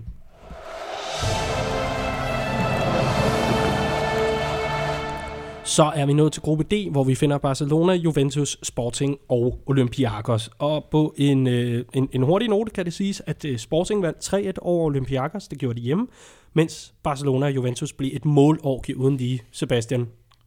0-0. 0-0. og det stod ret to, øh, hurtigt tydeligt, at, at sådan vil den kamp nok gå. Juventus øh, er jo tre point, var tre point efter Barcelona, og havde ligesom, hvis de skulle øh, ligesom op og overhale Barcelona, så skulle de ikke bare vinde kampen, de skulle også over, øh, overhale Barcelona i de indbyrdes kampe, og Barcelonas, øh, det indbyrdes regnskab viser altså, at Barcelona vandt øh, 3-0 på kampen af. Og jeg tror ret hurtigt, Juventus fandt ud af den her kamp, at Barcelona ikke et hold, man slår 3-0 i den her sæson. Øh, jeg, jeg er lidt imponeret af, at det Barcelona har leveret det her efterår. De spiller ikke, altså det er ikke sprudlende fodbold, men det, det, det er vilkårene bare ikke til i en sæson, hvor de mistede Neymar i sommer, øh, blev, blev nok outet på den, køber så og bruger en, rigtig mange penge på den billet, som kommer ind, og ikke øh, ender med at blive skadet, og for det første heller ikke var klar, i, heller ikke var klar til direkte at gå ind og overtage plads i første omgang. Så de var, de, var, øh, de havde fået granatchok i, i sommer af det, der skete, og alligevel så leverer de bare så godt øh, og får de resultater, de skal bruge. Øh, blandt andet på grund af en fremragende defensiv, der har lukket fire mål ind i 12 kampe i La Liga, og som har lukket et mål ind i fem kampe i, i Champions League. Og ja, de har spillet 0-0 to kampe i træk nu her, men det er de resultater, de har brug for, og de kommer til at vinde puljen på baggrund af det. Det synes jeg godt, man kan have respekt for. det lyder jo helt vanvittigt, at øh, Barcelona ligger etter med kun syv mål scoret. Det er ikke det Barcelona, vi plejer at kende. Nej, og to af dem er jo selvmål. øh, kun fem af dem, de selv har scoret, og, og de har spillet fem udekampe i træk i Champions League, hvor de kun har lavet et mål i alt, og det var et selvmål. Øh, så det, der er sket, det er virkelig nye øh, toner for Barcelona. Øhm, de har så også en målmand, der redder dem i mange situationer. Ter Stegen virker til at have taget skridtet op, som man, man længe har ventet på. Øh, da han kom frem i Tyskland, var der jo snak om, at han skulle, øh, var endnu større end Neuer, og det har han måske ikke vist de første sæsoner i Barcelona, men det virker til, at han, han er ved at tage skridtet op, øh, og det er jo meget belejligt lige når Neuer er ude med en skade. Er Barcelona blevet sådan et hold, der bare er svære at slå? Simpelthen under, har Valverde gjort dem til de her øh, uovervindelige, bare med lidt mere pragmatisme, eller hvad? Ja, det synes jeg lige nu. Det synes jeg lige nu. Altså, de har jo de har de problemer, de har. Altså, de ville have haft en, en, en midtbanespiller i sommer, de ville have haft Verratti. Uh, ham fik de ikke. I stedet for sagde PSG, I får ikke øh, vores bedste spiller, vi snupper jeres i stedet, eller vi snupper en af jeres i stedet for. Så, så de fik ikke den der midtbanespiller, ligesom havde brug for. Samtidig mistede de en vigtig del af angrebet. Uh, Luis Suarez har været ikke lignet sig selv det her efterår. Dembélé er som sagt skadet. Uh, Messi spiller, har startet sæsonen for er lidt mere menneskelig nu. Øh, og blev jo sparet mod Juventus i størstedelen af kampen, fordi de har Valencia i weekenden, som er det helt store topkamp i Spanien lige nu. Så, så offensiven er ikke der, hvor, hvor man på Camp Nou nok vil ønske, den er. Til gengæld har man så har Valverde så formået at skabe en helt forrygende defensiv.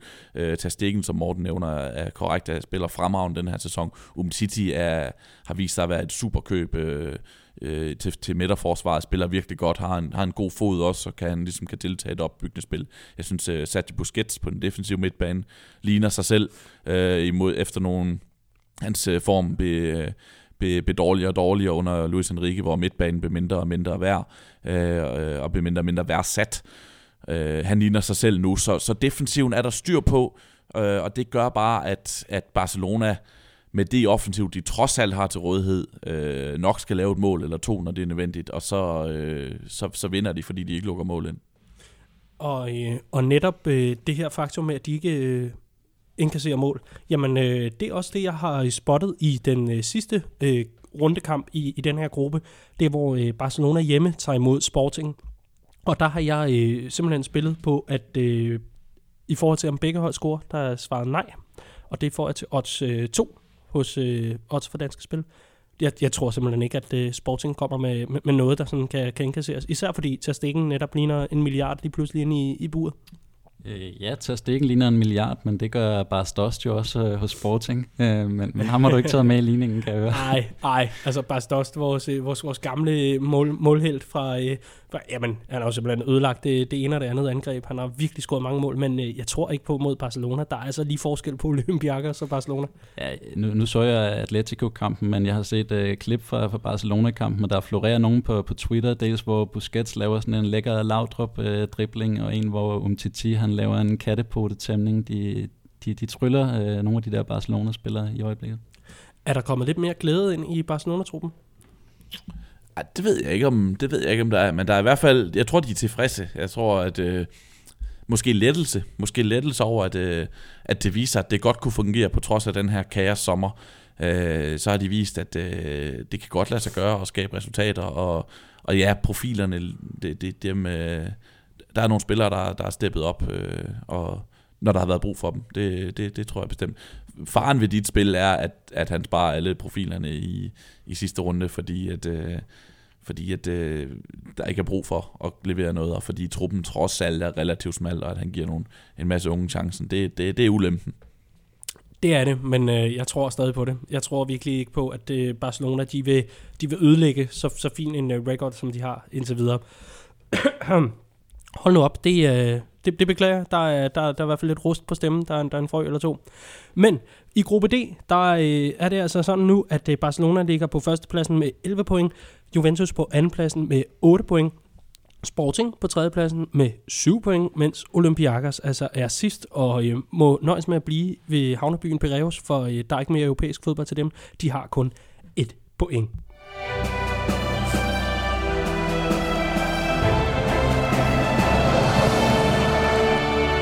Så nåede både jeg og øh, mine gæster til vejs ende. Tusind tak til Morten Kirsgaard Espersen, freelance journalist på blandt andet Goal og Ekstrabladet. Kan du sige, hvilken øh, plakat, der er næste i Goal? Bare lige sådan, så jeg kan begynde at indrette allerede efter det. Det, det er ikke mig, der bestemmer det, øh, men, øh, men øh, det kunne da være, der kommer noget PSG snart. Det kunne, uh, det kunne, det kunne, det kunne lune et eller andet sted. Jeg tror, at Neymar og Mbappé er populære på, på børneværelserne. Og voksenværelserne. må jeg lige sige. Bare, bare, fordi, bare fordi man er over 20, kan man godt samle på fodboldplakater. Også tak til Sebastian Stanbury, journalist på Tipsbladet. Tak fordi du har lyst til at komme forbi. Det var så let, det var hyggeligt, som altid. Det, det var altid hyggeligt at sidde med jer to. Det er en uh, sand fornøjelse.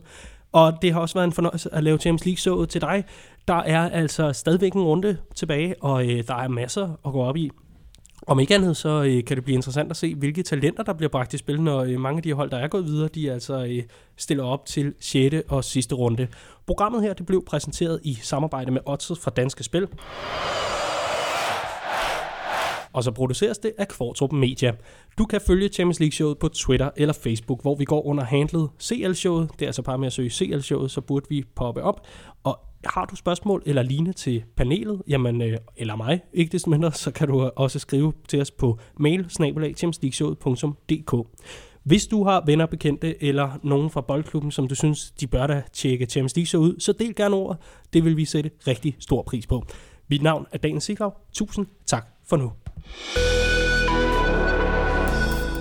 Programmet blev produceret af Kvartrup Media, som også producerer Born Unplugged med fætterne Kvartrup, NFL-showet med Elming og Kvartrup, samt Premier League-showet. Du kan finde alle programmerne i iTunes, SoundCloud eller en helt tredje podcast-app og abonnere der, så får du alle podcasts direkte i feedet, når de udgives. Tak fordi du lyttede med. Vi høres ved.